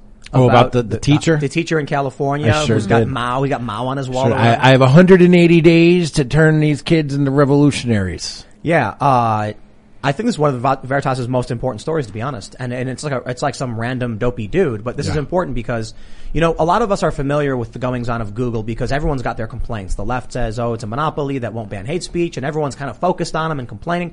And it's the censorship stuff's overt. But we keep hearing these stories about children being indoctrinated, and they say, "Oh, that's not happening. It's not happening." Veritas then finds just one one guy, one little old teacher, who comes out and says, "Here's my Antifa flag. Here's my Mao poster," and I I tell kids they're bad people if they disagree with me, and then they move further left every single year, and you're like, "These people are real." And what you don't realize is the one guy they call it's like a cockroach. You see one on the wall, you know what that means? There's a thousand more behind it. So for Veritas to expose the one guy is just the beginning. It They- is. There, there needs to be more exposure to this. But man, I, I tweeted this out somewhat jokingly. I, I- Your I Twitter's all jokes. It, it mostly is, but I said, imagine hating your kids so much you send them to college. Right. Because like what what happens to your kids when you send them to these institutionalized learning facilities? Rotted. They shave their heads and you know put on weird art Rotted. clothes and So I, I, I'm, I'm dealing with that right now. My daughter is 16 years old. She's looking at colleges. She's a very successful active junior, straight A's, varsity athlete, can go any college she wants to in, in the country. and she wants to go to some pretty powerful universities. She wants to be a doctor, which is like one of the things that you can't do without doing without doing the thing. Unfortunately, I think you should be able to test into that. You profession. should be, but you can't right now. Like if you want to be a stock trader, a tech guy, a programmer, a coder, a businessman, a philosopher, a historian, whatever, you don't have to go to college to do that.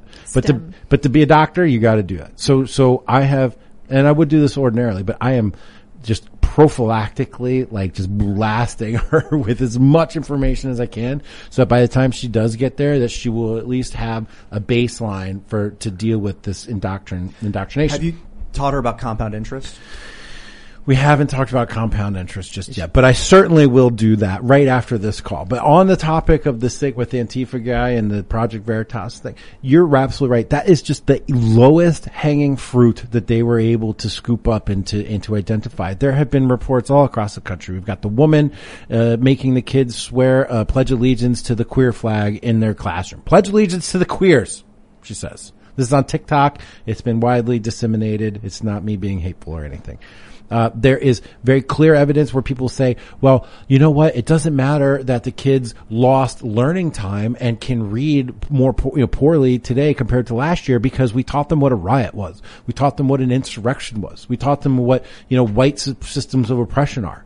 So all of these people, again, this goes back to exactly what the problem is in Afghanistan, aside from the competing military, uh, monetary interests, is that the attention of our education apparatus is focused on the wrong thing.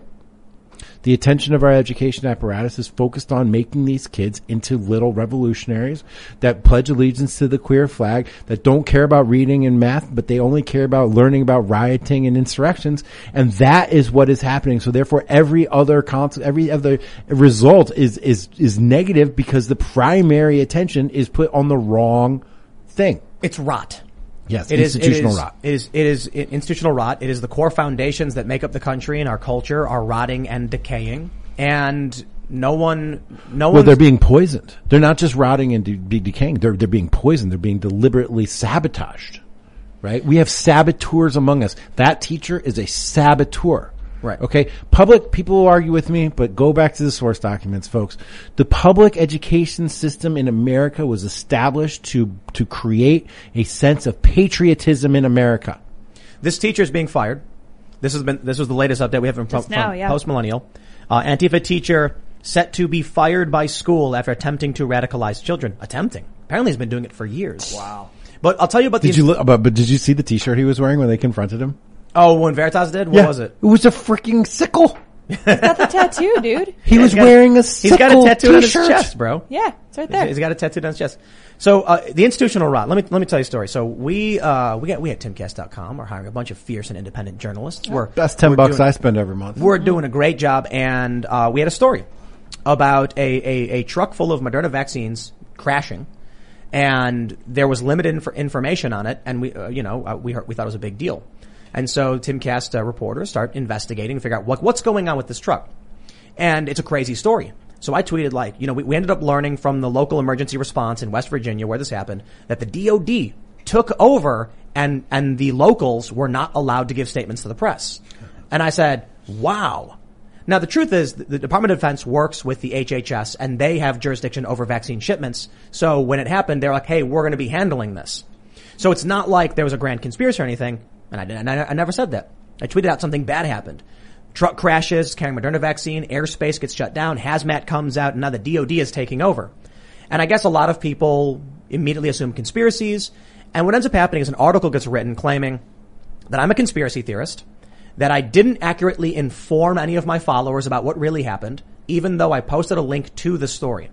Now, it's something I want to get off my chest and just mention because it was, it was like an example of something affecting me, but I also think it's a good example of institutional rot. That there is someone who knows my story was 100% true, 100% factual, and I never implied there was a grand conspiracy. I genuinely was like, whoa, a vaccine truck flipped over. This is crazy. The DOD's on it. Isn't that crazy? We, we were worried, like, did, did, did they lose a shipment of vaccine? Because they weren't telling us. And then we got a statement saying, don't worry, we were able to recover all the vaccine. I was like, oh, okay. I wasn't implying that, like, aliens were coming or any crazy stuff, but someone had to write about it. And they had to twist it and frame it in such a ridiculous and absurd way that people who will read that will have their minds warped. That is just one example I experienced re- recently, but I'm sure everybody knows the examples of how the media lies, cheats, and manipulates like Shinzo Abe and Trump when he throws the fish food in, they fake it, or the very fine people hoax. And so what's happening now, and the reason why I think you see these schools focusing on the wrong thing, is it's the whole system of our institutions has been twisted and corrupted by an every, you know, by, by uh, the most absurd and extreme hyper individualism. There's no u- national unity. There's no sense of community. There's no scruples.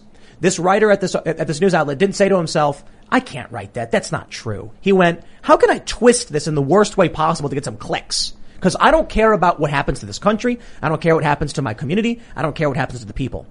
These, these schools bring these people in and, and these principals and these, and these superintendents, the ones who haven't been truly indoctrinated are like, I'm not going to stick my neck out when this teacher does this stuff because why should I put myself on the line for the sake of the future of this country, our children? And what ends up happening then is over a, a decade of this happening, eventually the people running the institutions are in the cult and their, they, their minds are warped and twisted and then they seek out more of it.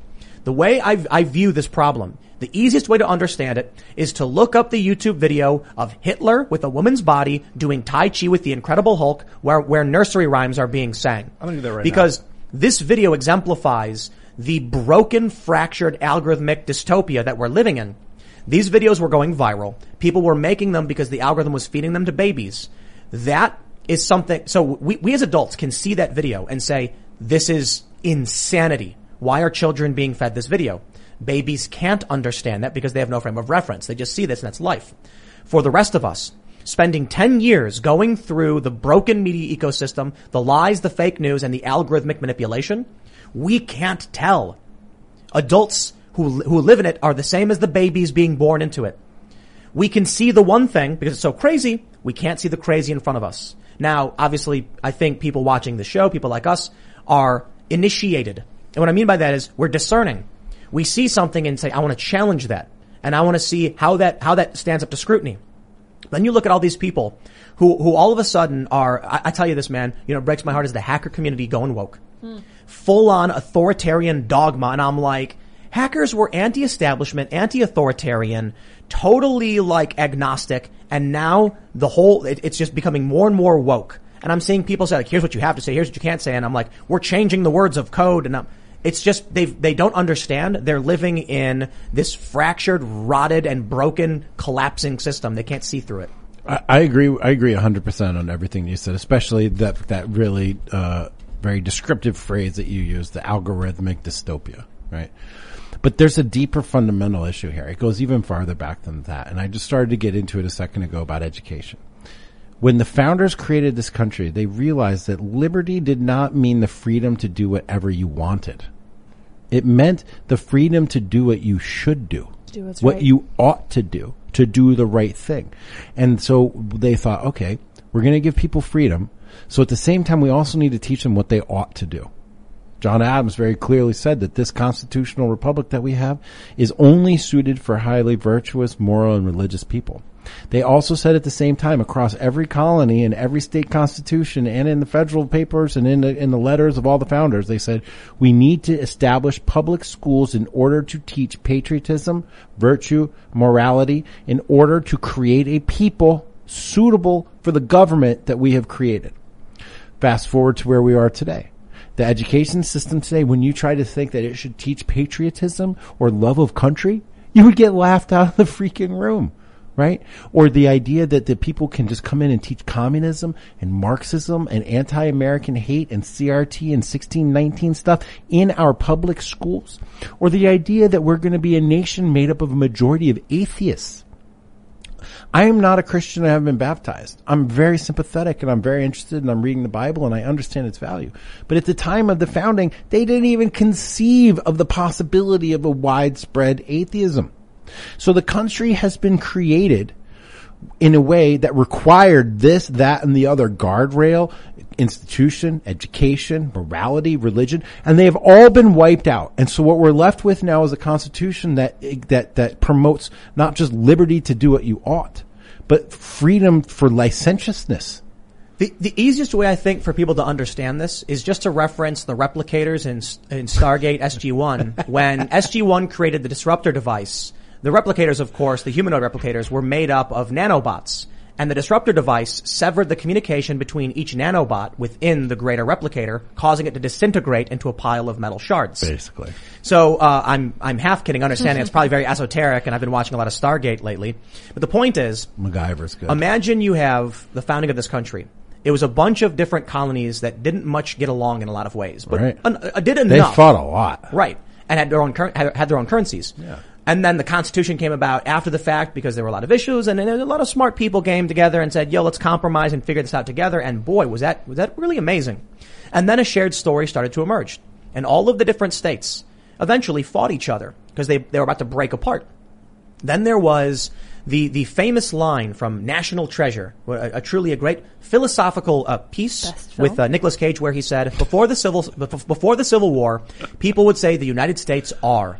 And after the Civil War, they would say the United States is. I don't know if that's true or not, but it's a good, it's, it's a good way to understand that after this point, or at some point, people started to view each and every state as together and fighting for the common good and the same goals. And someone from New York would be like, ah, those, you know, those country folk, but we're rallied together around a lot of common ideas. Yeah. Now we are very much like those nanobots being stripped apart. Yes. There's there, the, the the the individuals no longer are forming a greater community. No social cohesion. Hmm. Okay. We have no social cohesion. And up until the 1960s and 70s, it was very easy to maintain national cohesion because you had just a handful of people giving you the stories that you were supposed to listen to and believe. You had Walter Cronkite sitting up there basically at a pulpit preaching to the entire country, telling people what to think, what to believe, what to feel, what stories to venerate, what heroes to have, what myths to entertain. And then now with technology, and we're we're as guilty of participant of anybody, is that instead of one guy telling everybody what to think and creating social cohesion that way, we've got a million people talking to a million people with a million different stories, and now we have no social cohesion Static. Because of it. And It's big, it's it's TV static. and a, a big part of the static is if, if people were all telling real things, it would be a lot easier. But it's the misinformation that's sown in that's causing massive dissension and confusion But and it's, but it's not to say that up until the internet that there wasn't disinformation. There was plenty of it. It's just that we all suffered it at the same time. And it so it created our own own Right. social cohesion Right, in was- that way. Right, right. The newspaper would have to be vetted. People would say, okay, this, we're double checking this, we're double checking this, everything. But then of course it'd be like, and there's weapons of mass destruction in Iraq. Right. So, they lied all the time, and I think that the Yes. reality for people is they just woke up to how bad the lies were. Yes. you know there there was a report. I I was in uh, uh, in Kiev during the uh, Euromaidan stuff. Oh, this is a new story for me, Tim. That's right. and uh, I was on the ground with Vice, and we were reporting on a protest when I think it was Channel 4 in the UK put out a story where this woman was narrating what was going on, and she was incorrect. And so I tweeted, "Hey, you guys are, are incorrect. I'm, we're here on the ground reporting for Vice. This is what's really happening." And they basically just said, "So." They didn't care that what they reported was fake. They just don't care. There, you see, there are some people that have a yearning to understand and share the stories they, they, they've, they've, they've learned, to share the information, and to just inform. The, the, the real journalists are like, here's what happened, do, do what you will with it. But we also have a lot of people who are just like, it's a job, I don't know, they wanted me to read the script, I don't care what it says. it just keeps making me think that better of this term better men. A lot of times when you come around, Jack, because these the founding fathers talked about a, a better men would take care, would run the country basically. And I feel like we're born plebes, and if our parents are better men, we have the opportunity to be fast tracked to become a better man. But otherwise, we just grow up as plebes. The internet, obviously, you can study and, and research, but like, is it real that there's like a tiny, tiny group of co- like cogent, critical thinking, better men, and that everyone else is just dumb animals? Nope. Kinda. Like, are not- we are it's we not are true. we here's a cursed question to for you. live in this? Here's a question for you guys. Because I know you can transcend those. What's what, what, what is more where where are you more likely to find virtue?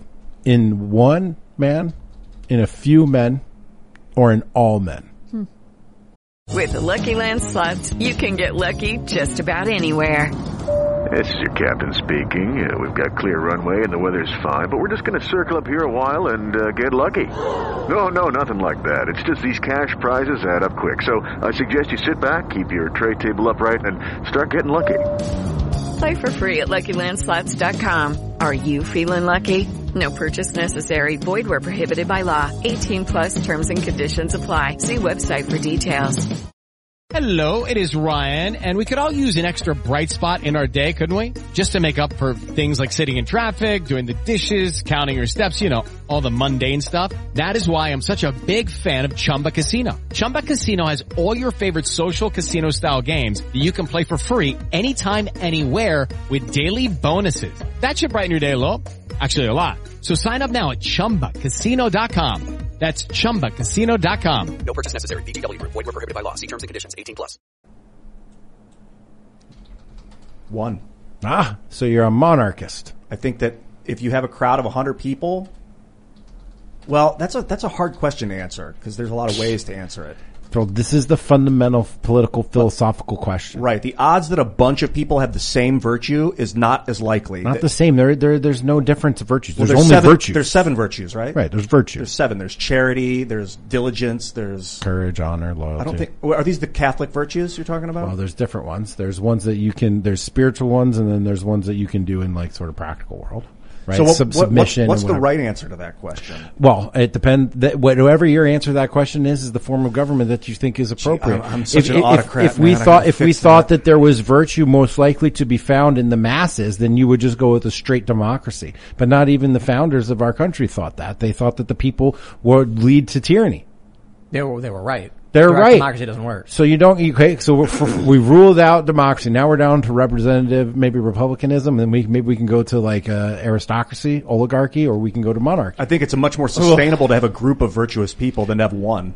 We, the It's- founding it's fathers, with a virtuous document. founding fathers, smart fellas. Yeah, they, they put They the power like- on the paper. They, They- walked well, away they from were, it. they're like, you know, should we have a monarchy, just like you know, a, a king? And they're like, mm, but then there are these problems. Okay, what about like a council of elders? Well, what about these problems? How about direct democracy? Well, then you get this. How about we do all three? And they all yell at each other, and they're like, that's actually pretty clever, Right, you know? right, and they, I mean, it's very complicated when you layer it on top, especially the way that it was back then. It's a little less complicated now because you actually vote for the senators or whatever. But like the senators were supposed to be the House of Lords. They were supposed right. they were supposed to be like the landed aristocracy, the Well, oligarchy. Kind of. It was that you would vote for local representatives who would then appoint a senator to go and represent your state to the federal government and actually think that was better. Yeah. Because it wasn't that they were the, the House of Lords. Like in the UK, you're just a lord and you know, you're, you're, you're, you know, then they have religious people who are appointed as well. It was that I, you know, I'm, I'm sitting here in my you know, little town and, and Jack Murphy says, vote for me for state representative and I'll make sure we get a good senator go to the federal government. And I'm like, makes sense to me. And then people paid attention to the local level by changing the Senate ele- elections. I think the 17th Amendment is it 17th? By changing it to a popular vote in the state. Now people stopped caring about their local elections. They, they slowly began to stop caring about local issues. Wow. They started, uh, you know, oh, I'll vote for this guy. He'll take care of it. And now you get the insane phenomenon of people running for Congress going, if you vote for me for Congress, I'm going to clean up this town. No, you're not. You're going to the federal government. You're going to vote on wars and stuff. You're, You're, not going to send you're me- moving to Georgetown, buddy. Mm-hmm. Yeah, It what are was you talking painful. about? Did you hear AOC talking to that group of people, like five people or something? They're like, "What are you going to do for me?" It was like a month old, but it was just really grating to see how she's been separated from those people for now for a while. They're sent to Washington to do Washington things. They don't act. Well, I I would be much happier actually if the congressional representatives from state districts went to Congress and worried about federal issues. The problem is, is that they go to Congress and they, they, they bring federal money back to their local right. district. That's the actual problem. it's supposed to be Yeah. that you you operate on the local level, Yeah. and it's and it, it, it slowly moves up. And feder- uh, when when you vote for someone for Congress, someone running for Congress should be like, if you vote for me, I'll vote to end wars. I'll vote for lower taxes or, or things like that, or stronger borders for this country. Instead, they're like, I'll make sure that the homeless problem in our state or in our town. I'll we'll bring that Northrop Grumman factory here to our state, and I'll get that federal program and that federal thing. And that, but let, but let's Then go their back. bills never get out of committee, and then Nancy Pelosi comes in and says, "You're just impeaching Trump," and they go, "Okay, Pelosi." But let's go back to the first question, which is where are you most likely to find a virtuous man or woman? And I can hear Curtis Yarvin in my in my ear telling me that we just need a monarchy or a, Ce- a Caesar of some monk kind. temple. A monk temple. A monastery. Look, pe- Yes, a monastery. Men, Yeah. men above time. This is a this is if you want to Google that, go for it. But men above time are people that are separated and distant from the current daily goings ons, and who can live a life of of of, of uh, contemplation and philosophy and politics.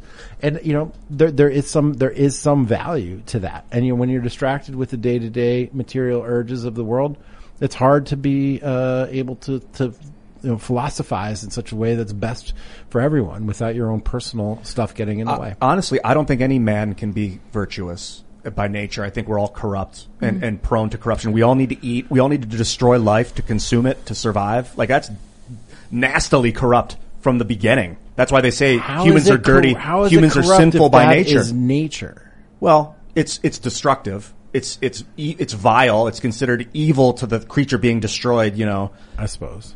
I it's suppose. terrifying to be- to have to eviscerate an animal and drink its blood to survive. But that's if you're what humans not a are. predator, if you're not a predator, it's not terrifying. It's the perfectly most But- natural. but we are no, predators. No, see, I, I, Ian, I think it's because you've been insulated. You live in a bubble. We all have. I've been I've been eating the flesh of the animals that I never saw killed. Exactly. Right. Exactly.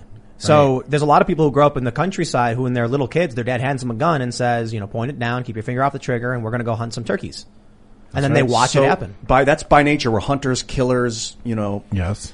I, I remember watching this old science video where it show it was talking about evolution and it was talking about like plankton and, and plant cellular life and then it was like and then one cell attacked another and it absorbed it and I was like and that was the, the beginning of pred- predation and stuff like that and I'm just like yo I mean it's kind of crazy that there are plants right chilling minding their own business just doing their thing they're like I'm gonna grow right here because this is where I am and then they grow and they're like, I get my energy from the from the, the carbon from the air and the and the and the light from the sun, and I'm just minding my own business, building my own chemical structure. And then along comes some some chicken, and the chicken walks up and just goes round, rips it off. That that's so violent, and that poor innocent plant. Well, yeah, that's life. Right? Are we going to sit here and be like animals should stop eating plants because plants didn't do anything to anybody? Or are we going to be like we, you know, we eat plants and we eat animals? right? That is life. So knowing that, then we have to decide who's going to be in charge. Is it going to be a human? Because they're vicious and they're hunters and they're killers and they need to survive. They need to kill to eat. Are, do you want that person lording over you and your family? Yes, because they understand how I survive. Thank you very much. Are, but they don't even know who you are in this country. That's the problem. This is the problem. It used, I think, you know, I think it was you said the family is communist, right? Or you were quoting somebody? yeah, I was quoting uh, Taleb on that. Right. It, it's, it's, it's a really great idea to say that at the smallest levels, Yes. leftism is perfect. And then as you scale up, it just makes no sense as it gets bigger and bigger. It, it's idealistic. It's utopian and it'd be fantastic. But once you have different, you know, cities that have different interests and different needs, there's going to be conflict because people don't want to die. So I'll put it this way. You hear these stories about, uh, you know, a shark attacking a swimmer and they're usually like either the shark was confused or desperate. There was, uh, uh, uh, you know, we, we had Daniel Turner here and he was talking about how the, the, the foxes have been going after his chickens. And he was like, normally they won't do it. Now they are. And I'm like, they're getting desperate. The foxes don't want to go near your house. They're scared of your house, but when they have nothing left to lose, they have to make, they have to do something. Humans have similar situ- uh, situations where our country says we have low food stores, we have low energy, we have low of this material that we need for our people. We're getting desperate. What do we do? And if they can't get it from anybody else, war breaks out. Just like animals fighting. I, I agree with that. Resource competition has been a driver of conflict for a long time. But in the United States, the, the conflict driver is our factions, and our different factions come from our different faculties. Inside the United States. Inside the United States, yeah. Yeah, So- I, I, well, so ideology is, I think for the most part, unique to the, to, to humans. Although we have seen tribal warfare among, uh, some lower primates, or I, I, I don't Oh, mean yeah, lower, big I mean like higher primates, like, you know. apes. Yeah, they've, sure. they've fought each other. Yeah. And that Chimpanzees. Might, and that might be a very, very rudiment, ru- rudimentary ideology, but I don't think comes close to what ideology actually is meant to represent. Humans are literally going to be standing there and, and someone's going to be like, I think Marx was right. And then someone else is going to be like, you're nuts. And then he's going to pull out, you know, his, his, you know, stone. But and, but even before we get to competing ideologies, within our own ideological system, there is inherent competition based on the varying faculties of men. And by that I mean, each individual man has different capabilities, different interests, different uh, ways that they can get things accomplished in the world, and so therefore they're going to have rooted interests in their faculties. And because we have different IQs and different capabilities and people are taller and shorter and stronger or more inclined to economics or real estate or agriculture or whatever, as those people gain power, then their interests become factions and those factions become competitive within the United States. And that's one of the reasons why Madison wanted us to have such a wide ranging expanse of a republic so that there wouldn't be a, a dominant faction within the United States. But then Woodrow Wilson basically legalized the faction of, of Rockefeller and J.P. Morgan, Federal Reserve, military industrial complex. They built the school system. Like that's basically a faction. Don't say the school system. Again, the school system was founded at the time of the founding for the purpose of I- I creating Rock- patriotic fervor in the United States. So wait, wait, wait, you're saying like you're a- saying the schools were created to indoctrinate kids? yes, in American love of America. That's Pledge right. of Allegiance. But from what I've learned, and I've never gone, And that's too not. Oh, but you, you, I, I used, I, I, Tim, we're friends, so I can say this. But you say that so smugly just to ir- irritate me because you're making a point. It's sarcasm. It's sarcasm. know. It's sarcasm. I'm not trying You're to irritate you. No, I'm I trying to You're, I'm trying to flip the perspective on what it means to, right. to but do this. but you're saying like, oh, it's to indoctrinate kids into loving America. I know you're just making a point, but like, yes, that's Okay, exactly this is the point, John- and we need that. in The- the- 1903, on, oh John real D. quick, real quick. Rockefeller. The- the- okay. the- real quick. The reason I bring this up is that we, uh, you know, I've been mentioning a lot that principle isn't necessarily the issue. It's the, it's it's often the subject or the or, or the specific ideology, and that's why you might see a lot of people who are immediately called hypocrites.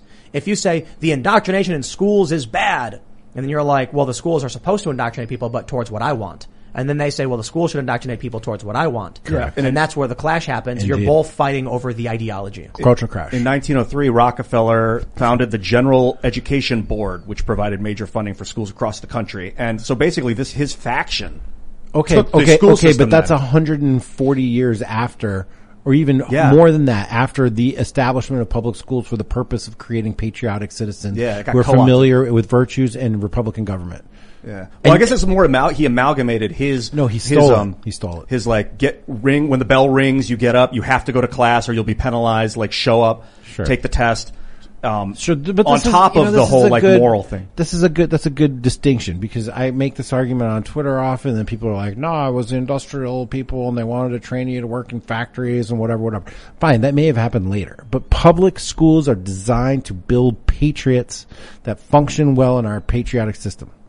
Period. They That was wanted, the they goal. wanted, they wanted social cohesion. yes, When the kids are because all this brought up on government this- needs. I'm sorry, this ki- this government needs a particular kind of person. Well, so, th- so this is what happens when you have 13 colonies and they don't really agree with each other on a lot other than independence. And they need to. They're they're saying to themselves, we need to plant a tree whose shade we know we will never sit beneath. Mm, mm-hmm. That is, raise our children to understand the values that we have set forth and why it's a good thing. And everyone growing up should understand what, you know, blood and treasure was sacrificed for this independence. Oh man, you mentioned blood and treasure.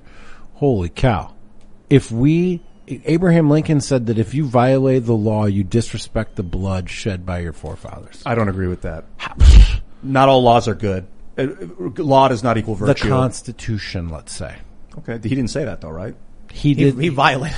he, he, he specifically was talking about just law in general and love of country. He was a lawyer, and he did have to do that. He had to become an autocrat to keep the union to together. keep the union. Yeah. Yeah, but the point is, is that we here right now are having this conversation because people that came before us sacrificed their lives, their sons, their treasure, their wives, their family, their homes, all of it. And to disrespect the law that they created and the country that they created after that is to disrespect them. And that is what his foundation of political religion was, which was the idea that he had that he wanted to animate the country with political religion, a love of country, a love of the Constitution, a respect for the people that died for it. Because as time goes on, you forget. He made an address to this thing called the Lyceum. Uh, I want to say it was around like 1830 or 1840. And at that time, he identified the fact that it had been sufficient enough time that all of the, the actual founding fathers were dead.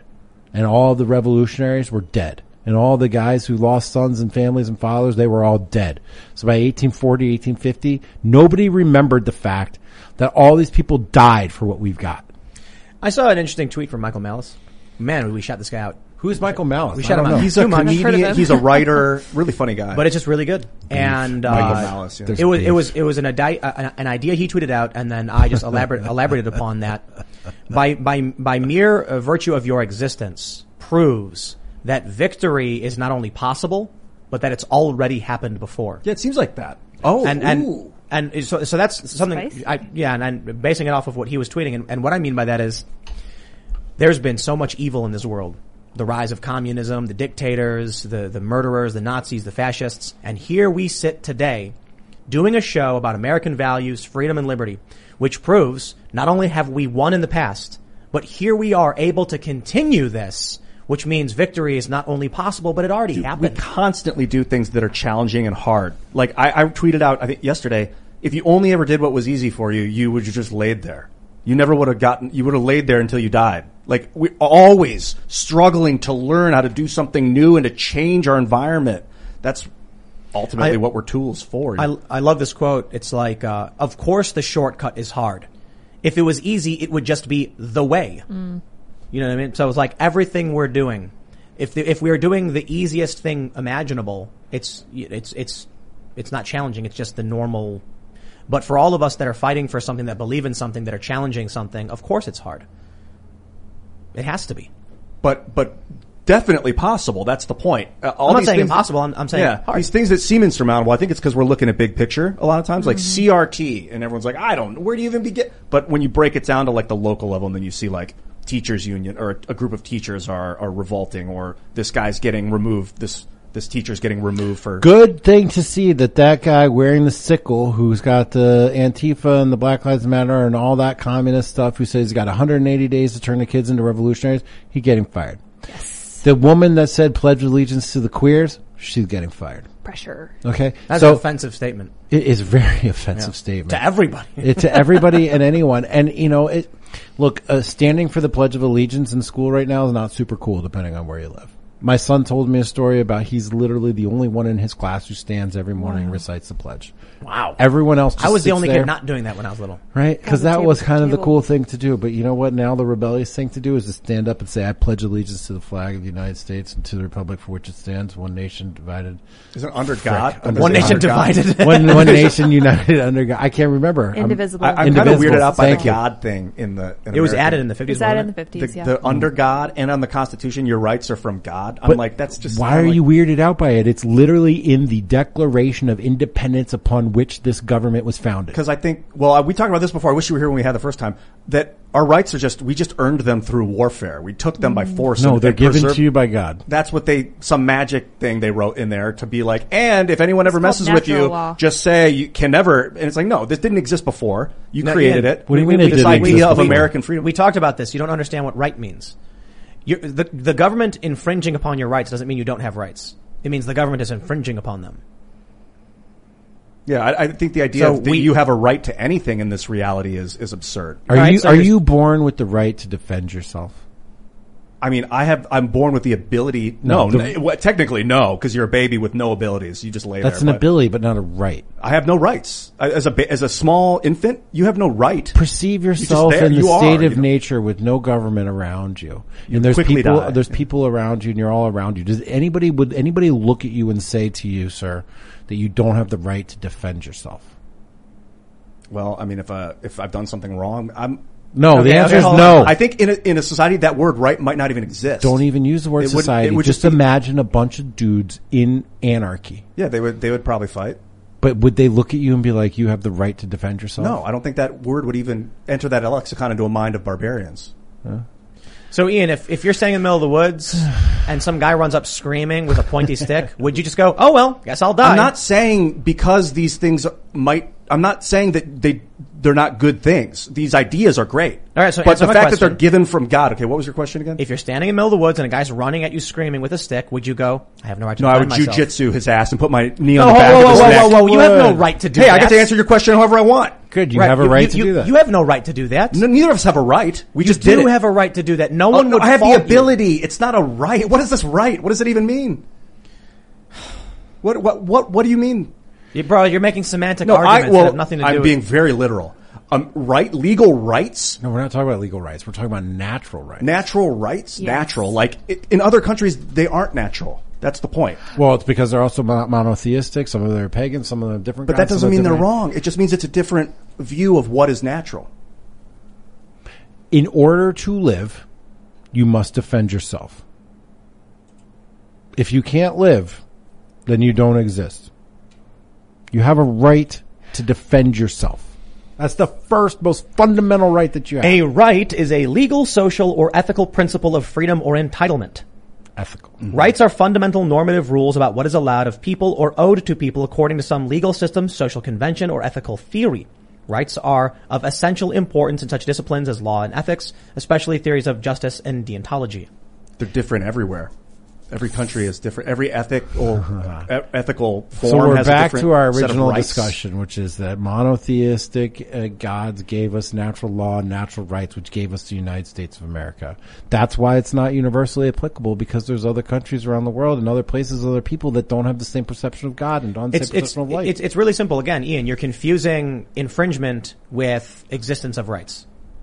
You, please clarify that, please. You're arguing that because someone with power would suppress your rights, your rights don't exist. That's not true. No, no. If you're if you are captured in war, Yeah, okay. you can physically defend yourself from your capture, capt- captors, even though they will beat you and try and stop you. Yeah. And they will take they will tie your hands behind your back and continue beating you, and you can still resist. Yeah. You have a right. No, a you fun- have the ability to do it. It doesn't give you the right. That doesn't exist in a POW camp. Yes, it literally does. There are no rights in a POW camp. Yes, there no, are. You're just You're- there. you're- You don't beaten. understand what a right is. You're confusing If you're like, you're violating my human right, my basic human, they're like, what? Who is this? Thi- What is this thing? And they're beating you with so again, you're talking about the infringement of rights Of versus course- the existence But they don't of rights. understand that person doesn't. Doesn't it doesn't exist to them? So it's like for you to say because I believe it, it, it is Okay, okay, real let- for you okay, too, so even though you don't if- understand. now, if you attack the, the, the, the, the, soldier keeping you there, will he defend himself? likely, But he has no right to do that. no, but he has the ability to, and probably should to preserve his own skin. Ev- of course, he has the right to defend himself. He has the. Uh, I mean, okay, now we're just You talking don't about know what rights and right abilities. is. I'm talking rights are legal things. Ian, you do this all the time. You make semantic you just arguments. said that rights are legal things. no, rights are natural, legal. natural, legal, social, or rights. ethical assumptions, Natural basically. rights come from natural law, which comes from God. And you do this a lot when you lose an argument. You make a semantic change to the argument. I don't think there's going to be a winner or loser to this. We're just talking about it. But It's- rights literally do exist. There's like the golden rule. And- and there's there's certain rules that transcend all yeah, civilizations. but that doesn't like, always. The golden rule only works in certain types Like- of civilizations. like- it doesn't work if everyone's cheating. So there are bad people, there are good people, there are an infringement infringement of rights, and rights exist regardless of whether someone tries to suppress them. From I don't. you. I don't agree with that. I think that rights only exist because we tell ourselves they exist. So, Ian, So I think you actually have a point, but I wanted to read to you a little bit about natural law. Because natural law is an idea in, sorry, it's a theory in ethics and philosophy that says that human beings possess intrinsic values that govern our reasoning and behavior. And this is something that is understood to exist in almost every single human civilization. These are overarching ideas. This is like the understanding that murder is wrong. It's like the understanding that marriage is a societal good.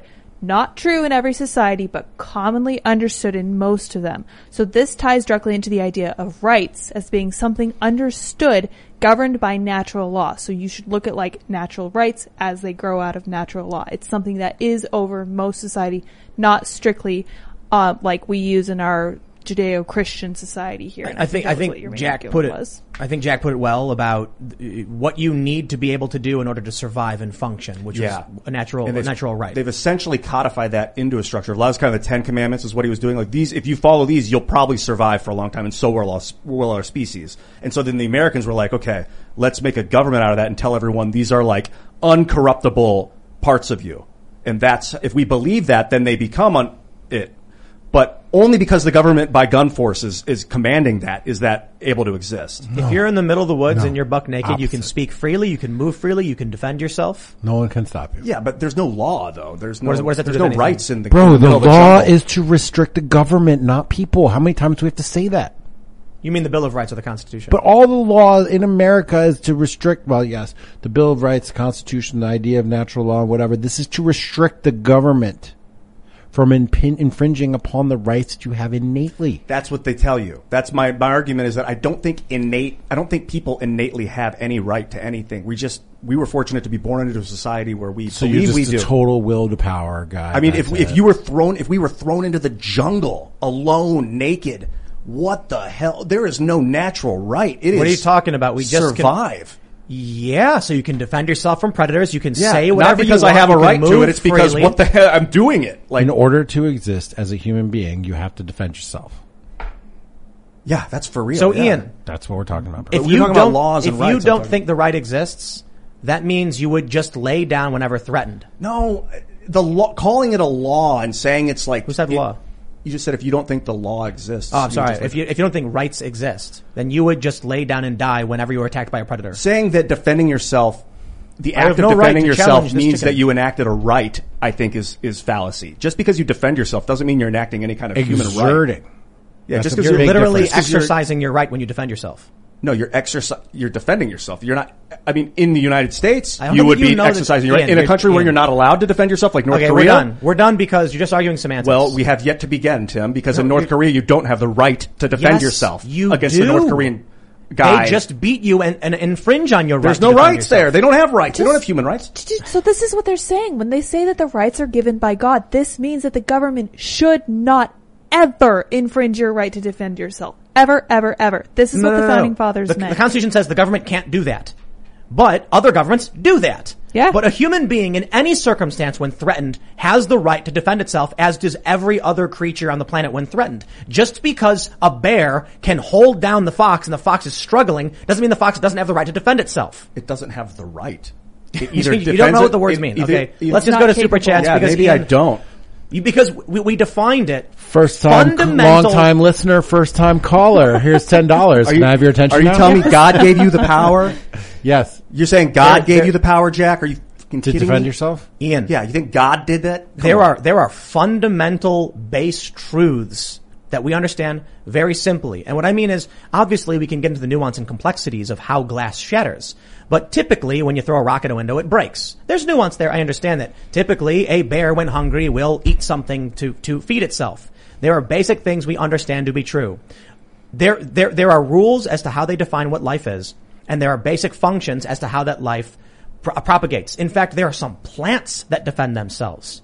Because if you have no right to self-defense, meaning a fundamental uh, entitlement to your ability to stay alive, then you would cease to exist because your lineage, your DNA would just collapse. Meaning everything that exists today exists because it had a right to survival. No, that's not. We didn't have rights before. You know, we invented them. Yes, things we did. things survived That's and the whole- propagated no, because that's the whole you're talking about like parameciums in the tide pool. They didn't have rights. They didn't have a basic paramecium rights. They just survived. The ones that ate the food survived, and the ones that didn't didn't.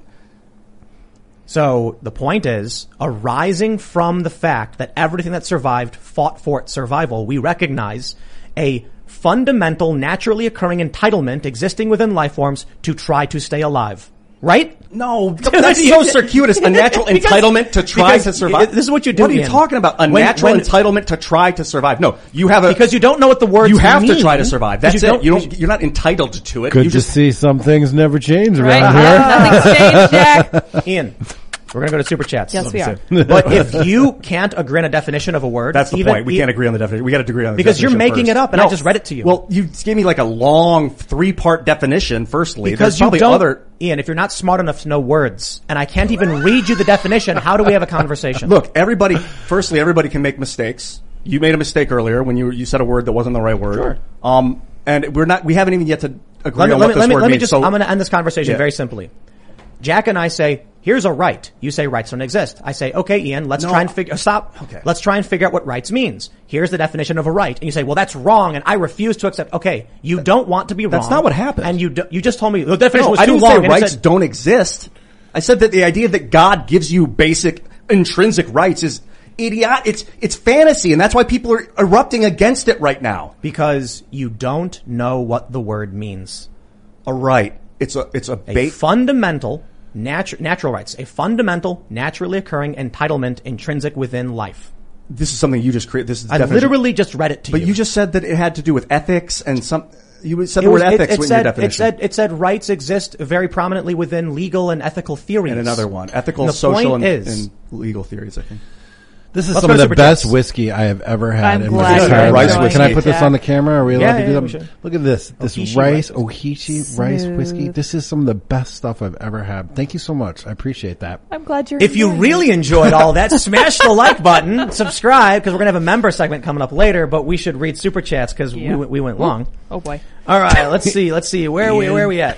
Ian making me crossland. You guys, you, you guys ready for an even more contentious argument? Oh, God, The here we go. lukewarm No. gamer says, on one of your earlier segments, you said women shouldn't be forced by anyone to carry another human being because of their freedom, not morality. But doesn't any parent have the obligation to stop their child from dying in their care?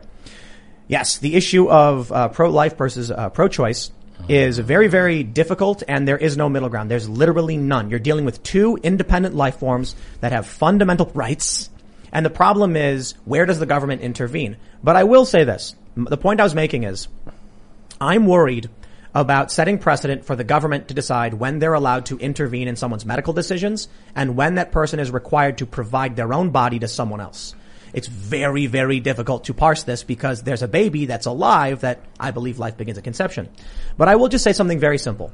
It's okay because if you're pro-life, we can actually have a discussion on how we compromise on this and I being pro-choice. As CBS News described it, the left is pro-abortion. No joke. CBS News said the pro-abortion groups. They're not talking about choice.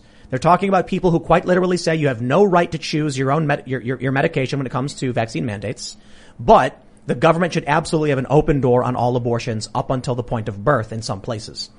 No joke. In Virginia, for instance, that's where they were hmm. pushing that. So if we're going to sit here and discuss like, okay, we think abortion is wrong, but there's a fundamental question of government intervention. Okay, that, that I think we can, we can, we can really disagree on. But then you have this other group that's so far left, I need binoculars to see them saying outright, you have no choice to, you have no, you know, you know, right to medical autonomy. If the government mandates you get medicated, you go and do it and shut up. And by all means, terminate your pregnancy. That's not choice. Just pro-abortion. Heavy, heavy, heavy. Uh, I have grown to become pro-life over time. I have been presented, well, I'm not going to say that personal stuff. Uh, let's just say, uh, I came to understand that my personal position was pro-life through experience. Well, so what does that, what does that mean? Right. Here, here's, here's one of the biggest challenges with the pro-life and pro-choice stuff is What does it mean? It means, it means, I hope my kids aren't watching. They are. It means that there were probably there was a time in my life where that that came up as as as an option, hmm. and in my heart said absolutely not, no way. Period. And I've come to understand that you know it's separate DNA, it's a separate human, it's a beating heart, man. that's you think true. it's a human before it has a brain? How can it be not a human if it's got DNA and a beating heart and it evolves into life? It is a human being in a various stage of development. That's it. Well, it's a zygote. I, I am changing every day. The fetus changes, the zygote changes. It's all on the same continuum from conception into death. So this is what I said, and this is what we lost uh, in the argument. There was a time where the, the left was, or the liberals in this country were safe, legal, and rare. It's between the person and their doctor. The government shouldn't be intervening, and I'm like, I understand all that. And I grew up with Democrat families saying, you know, abortion's really a truly despicable and awful thing. The problem is there are certain circumstances that are humiliating, embarrassing, life altering, and a doctor and the mother might have to make that very difficult choice. But of course, my dad would say, abortion just because for no reason, just no, that's absolutely wrong. It shouldn't be done that way. And so that's where Chicago Democrat was, you know. Now I find myself much more closer to what's considered pro-life only because you can call it close relatively to the pro-abortion crowd who come out on their TV shows yelling, everybody get abortions and they wear shirts celebrating it. They, they, you know, they, Lena Dunham saying she wished she had one. That is a whole level of depravity. Wait, that is- she li- she said she wished she had one even though she doesn't have any kids? Yeah. let me, let me, let me, let She me- wishes she just had gone through the experience of having an abortion? Yeah. Disgusting. Look, while you're bringing that up, let me just Yes. point out the fact that feminists... Time.com. Oh, Lena for it. Dunham said she wishes she had an abortion. Just want to make sure we have that clear for As legal like, reasons. as like a kink? because they're pro-abortion. They just want it. And so I'm, I'm like, so here, here's what I say. Like, as I just described how I grew up viewing it, I think there's a confusion as to what it means to be pro-life versus pro-choice because there's no real pro-choice movement anymore. Right. You have pro-abortion people and you have pro-life people, Right. and the pro-choice people, safe, legal, and rare. My issue is there are circumstances in which the baby could die, is dead, is seriously, you know, is at serious risk that could put the mother at risk. There are many, many medical complications, and they may be rare. In which case, I'm like, man, I don't want the government like to file paperwork on this stuff and give my private medical history. And man, having the government in, involved in that. The problem, though, is that I recognize 99 point whatever of abortions are listed as no reason at all, meaning they're typically just contraception, which is abhorrent. So two two points. One, feminists in the 60s clearly stated that they wanted to destroy the concept of maternity. They clearly stated they wanted to destroy the concept of motherhood. Yep.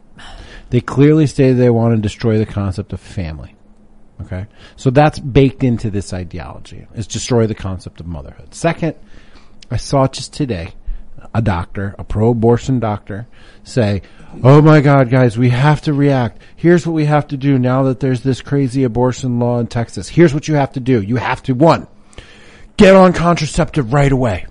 IUDs, condoms, birth control pill, use all of them. Get on contraceptive right away. Second, get pregnancy tests and test yourself regularly. Third, track your, your, your period, whatever, whatever.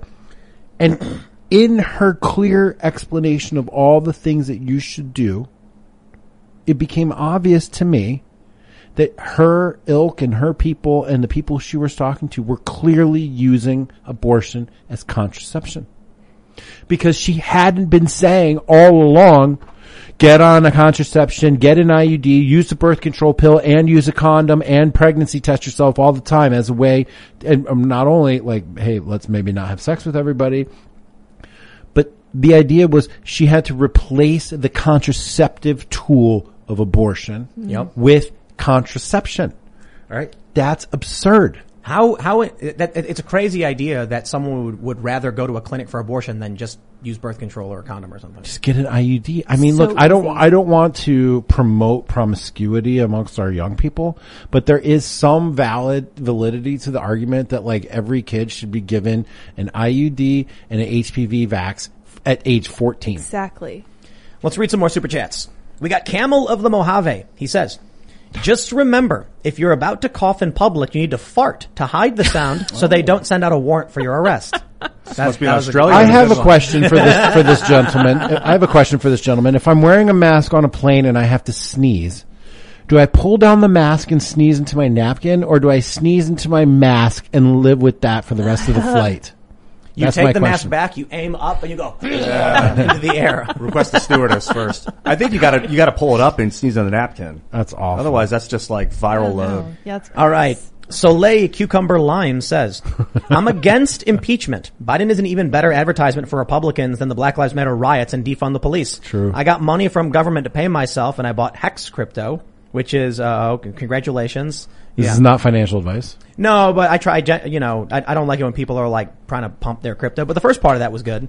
Nice. That, that's uh that that's what I said. Well, people super chat being like, "Hey Tim, this is the best crypto. Buy the crypto now," because I think they're trying to pump it. Yeah. But uh, it's a good point I mentioned earlier. Like maybe Republicans just want to sit back and let Biden keep slipping on banana peels because it's going to make the 2020, uh, 2022 midterms just. Ooh. It's true, but and it does make them look feckless. Okay, it makes Good them word. look weak. It makes Yep. them look uh, impotent. Okay, And, and tens of thousands of, of humans are left behind in Afghanistan because of it too. indeed, indeed. But it's like, I mean, look, Kamala Harris is impeachment proofness, hmm. Im- impeachment immunity for Joe Biden. Anything Joe Biden's doing now would be made worse by a Kamala Harris presidency. I don't think so. I don't think, I think he's, he's unfit. Yeah, Like but she- dangerous. but he's unfit through his mental incapacity as well as his ideology. She is mental. She's unfit because she's a psychopath. Yeah, she's authoritarian. Ah, I think police Biden's a psychopath too, though. Well, I mean, they're both but- bad, you know? But you know, he he's a psychopath in the sense that he's not rooted in any moral system. If you listen to the things that Yeah, he said in the he's- he's- sixties, seventies, eighties, nineties, whatever, that dude was a straight up and down racist. Yeah, the like a jerk. no Real question about it. Like I don't want my kids in a racial jungle. Was his statement against integration in the schools? Yeah, he's a bad person. He's a bad person. And you know what's interesting though is I will listen to him in the 80s and the 90s and I'll be like, he's a bad guy, but he's kind of witty. He was sharp. He was. He was like, he was, he was obviously present. He is so obviously not present now. Oh yeah, yeah. yeah. And 20 the stutter thing's all fake news. 2020, you're right. 2024 should be, if they just, look, well, I guess it depends on if they rerun him, right? Are they going to rerun him? Are they going to, are they going to primary a sitting president? That is, uh, like, for real though? Right. So if they rerun, if they rerun him in 2024, it should be the, the easiest victory that's ever been had. Ever. I think even if it's Kamala, it'll be a cakewalk for. Oh, that's good. That's exciting to think about. that's exciting. If we can get there, if we can get there we as get a there? nation. All right, let's read some more. We got Crepsy K. He says, Tim, can I get a shout out? Uh, a channel shout out. I made some great jalapeno mango jam recently. You said you um, won't eat food that is sent in, but what if it was made on video? We don't always agree, but I respect that you try and cover the facts. I, w- I, I don't, people send us food. I don't eat it. Like, I, right, I don't. Why, what? Just give it to Ian first. I used to eat it. Times have We, we, changed. we, no, we I get, will. We get a lot of food sent to us. I bet. People will be Everybody's like, well, so there's local businesses. And I'm like, you can't really expect me to eat something I got in the mail. You know what I mean? Random. Yeah, like I don't know where this what this is or where it came from. For all I know, someone could get dump in a box and be like, "It's chocolate," and I'm like, I'm not going anywhere near it. Right. I think we should. I think you should hire some interns and let the interns test it, and then we can all try this delicious jalapeno ham Also, jam. Whatever. I, I I never open boxes the same way either. How come? Oh, in case there's something jumps out at Glitter you like bombs a snake or something. and yeah. weird stuff in it. You know, you never know. We got we got security protocols. We take operational security Well, very careful. seriously. uh, to to the next level since I've been gone. By the way, in the last six or eight weeks. This is a very important Oof, one. there's forms and We documents. gotta do real creative know. ways of opening boxes, like swing it down on a rope and it like hits the There's a letter saw opener. and like cuts it open as it just swings just by. perfectly the side so that we can see what's inside. Yes. All right, John Kristen says, "Glad to have the real Jack back instead of that Hey. knockoff Poso guy." Oh snap! That's one of my Shots my fired. very very good friends, Jack Posobiec. We just had a wonderful weekend with him and his wife at the Will Chamberlain's wedding with Jordan Lancaster.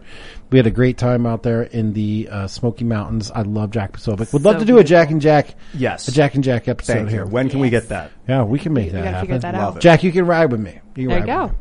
Till we get to the border. The Ba- sheriff's after me for what I never mind. Okay. Matrix says, Tim, Titan Hunter or Warlock? I'm partial to my Hunter, but the Titans in Destiny have the best butts.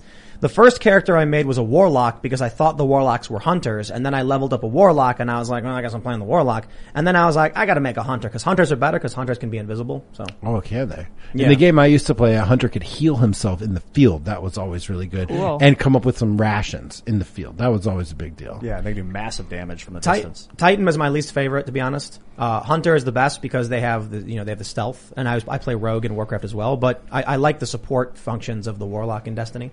If anybody out there played a game called Tele Arena, send me a DM on Twitter. That was the best game ever. Ever. North, right. you're in a cave. Nathan O'Connell says, Tim, I told you about the sailor that burnt down that ship. There have been two bomb threats on the USS Nimitz in the last three days. Could be contractors, sailors, or government workers, all with a security clearance. Morale in the military at all-time lows. Jeez. Yep. Here's one. William Martin says, Hey gang, have you ever heard of the Battle of Athens in Tennessee? A certain bearded Scottish count made a video about it. It's an amazing tale of election fortification and Second Amendment. Yes, uh, famous. You guys know the story? I've heard of it. I don't know the story. Guys came though. back from World War II. They Oh, uh, they found that corrupt local officials had seized government, and they took the city over and had a new election. They fixed it. Oh, well, Fix- fix fixed is, it. is legitimized it, and then after that, it was just just kept going. They didn't like send in the feds or anything to break it up. I don't remember. Scroats McGoat says, Tim, you are now on the wrong Scroats side of the E4 mafia. Why? I said they probably know more about this than we do. I was complimenting them. Scroats my goats. Wayne Kerr. What Is up? there a Mr. Wayne Kerr here? Eileen Dover. I love Don Key Dick.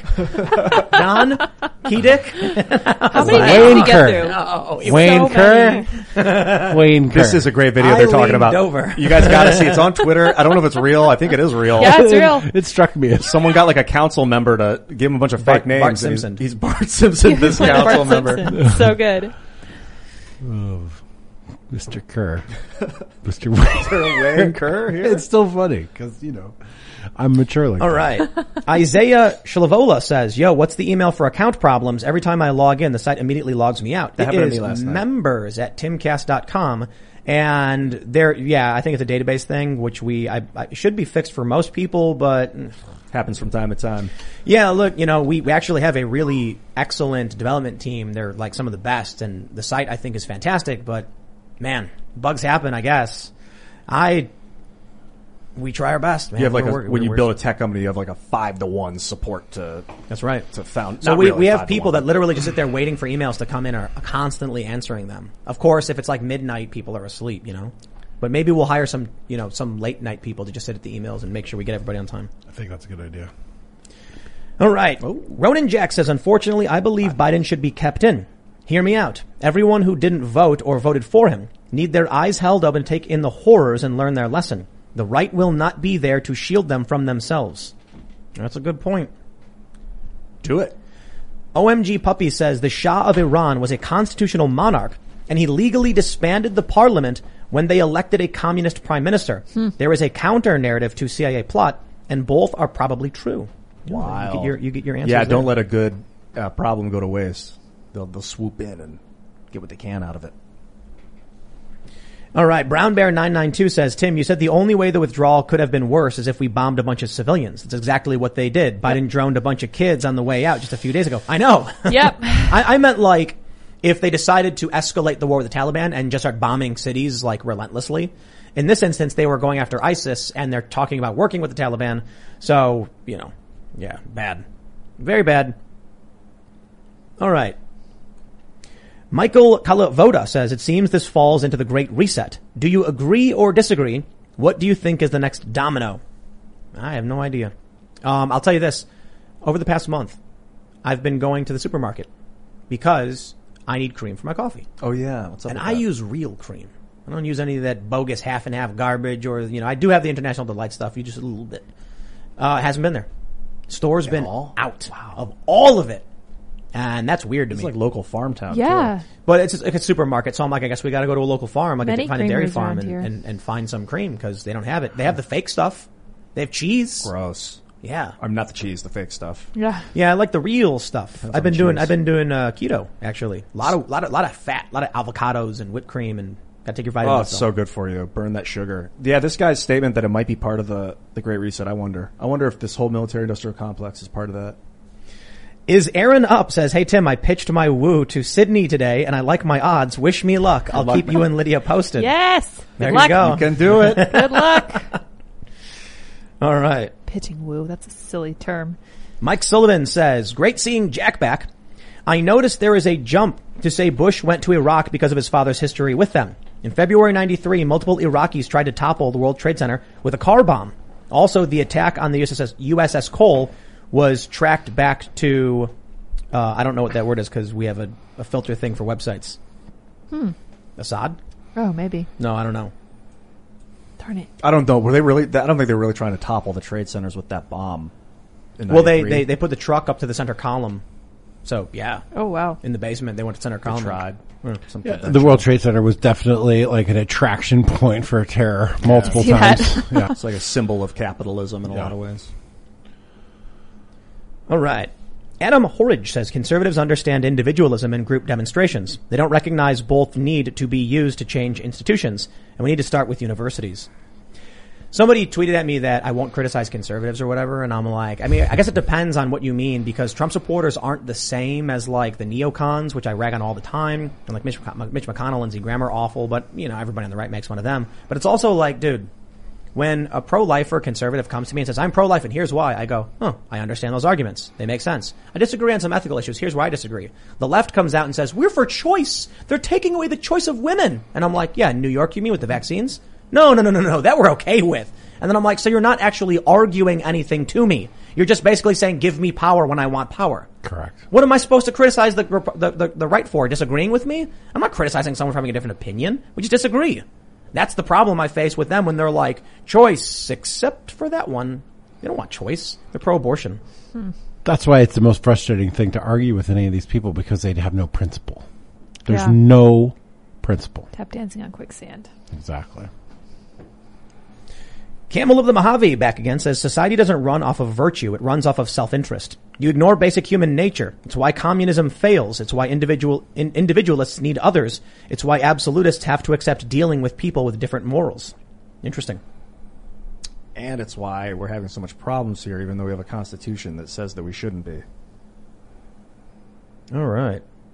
Nevermore says, yo, uh, Tim, you mentioned you played Destiny a few times. If you ever want to raid, I'm down to help. You know, I haven't really, I, I used to play way more. Like, uh, Adam and I used to play all the time. We wasted way, way too much time playing Destiny. Man, Vault of Glass was so much fun.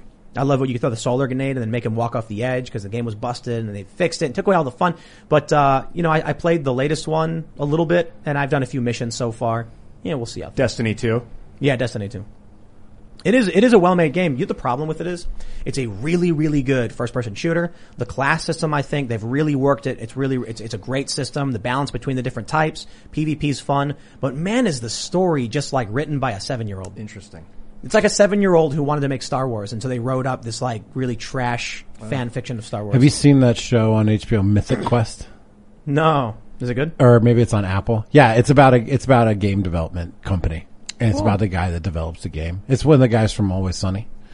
Oh, very cool. it's right it's real. Oh, it's right, super right. high quality. It's very guys. high quality. It's really fun and Charlie interesting Day. to see the the back side of like game development and mon- there's like the head of monetization and they're like we developed this shovel and how are we going to make money off this shovel? I mean, it's just really interesting to see how the games get made and What's the it called? sausage. Mythic. It looks like a lot of them. Uh, Charlie Day's involved. Rob Yeah. McElhenney, and he's the lead. Very It's cool. super funny. It's super funny and a good good show. I saw that. All right, let's see. Theodore Ab- uh, Abate, is that how you pronounce it? Or Abate? Abbott? Ian, natural law can best be explained by Socrates versus Henry David Thoreau. I encourage you to read their arguments. I think you're mistaken on this issue, but I appreciate your honesty. Thanks, Regards. man. I saw their debate on YouTube the other day. It was lit. Socrates and, and Thoreau. Yeah, they were they were What really a going world, at it. man! If we could have, if we could do that somehow. You could think that we can like reanimate You can't. Jesus you and like can, have dude. him debate Just Einstein. Read the books. No, it's not the same. Yes, like a lot of work. They engage in the same questions It's like- over time. This is the beauty of philosophy. The books have like No, no, no. They're Just like hold on, deep hold on. Okay, so- The, the the beauty of philosophy is that the questions have been the same since the beginning of time. And if you can get yourself up to speed on what all the other thinkers have thought, you can engage in the same conversation that's been going on for 3,000 years. I notice you've been delving into the Bible. It seems like you've The Bible, enlightened the you in a way. ancients, the Aristotle, Plato. I've been reading all of it very deeply. And it's, it's changed a lot of the ways that I see the world. Mason Whaling says, so frustrating. Listen to y'all pump the same mid 2000s edgy teenager anti-war talking points. It's much more intricate than you think. Read more. Signed a lowly E4. Remember the 13. Absolutely remember the 13. Uh, thank Yeah. you for your service. And I disagree. I don't think we have edgy teenage anti-war talking points. I think they're fundamentally ethical questions that we ask ourselves about why we go into these countries at all. And I'll tell you this, we've absolutely entertained all of the nuance here. We've had people on the show who talk about how we need to maintain some force to prevent the country from falling into a complete disaster. It's a mess that we created, that we're responsible for. And I look at what's happening in Afghanistan and I'm like, it really is sad that there very, there could have been stability. There could have been stores and happiness and some values that, that we do like. But we are not Afghanistan. It's, it's not about edgy teenage talking points. It's about being an adult and saying, you're supposed to be responsible for yourself. You're not supposed to aggress on, on other people and you're supposed to mind your own business. And there's also the, the fundamental understanding of China's expansion, other countries expanding, why we want to occupy the strategic location in the first place, what it would lead to if we leave. But there's, there's one big issue I think here. I've often talked about, you know, in, in 2016, for instance, I said if you like the status quo, vote for Hillary Clinton. You'll get all the exact same stuff, the war, the conflict, the crisis, the market manipulations, all that. If you want change, then you gotta, I guess, vote for Trump because he's something uh, totally crazy. And for me, I didn't vote. But the issue is, I guess it's utilitarianism versus uh, deontological thinking, or there's, there's probably some other uh, moral, moral issues here. The people who are like, I'm willing to violate the rights of others for some justifiable ends. But there is no ends. There's never an end. We, we aren't going to reach the end goal of like defeating China and say, okay, the mission's over and uh, we can all sit back and just rest easy now that we've won because there's never going to be a conflict. No, it's, there's always going to be conflict.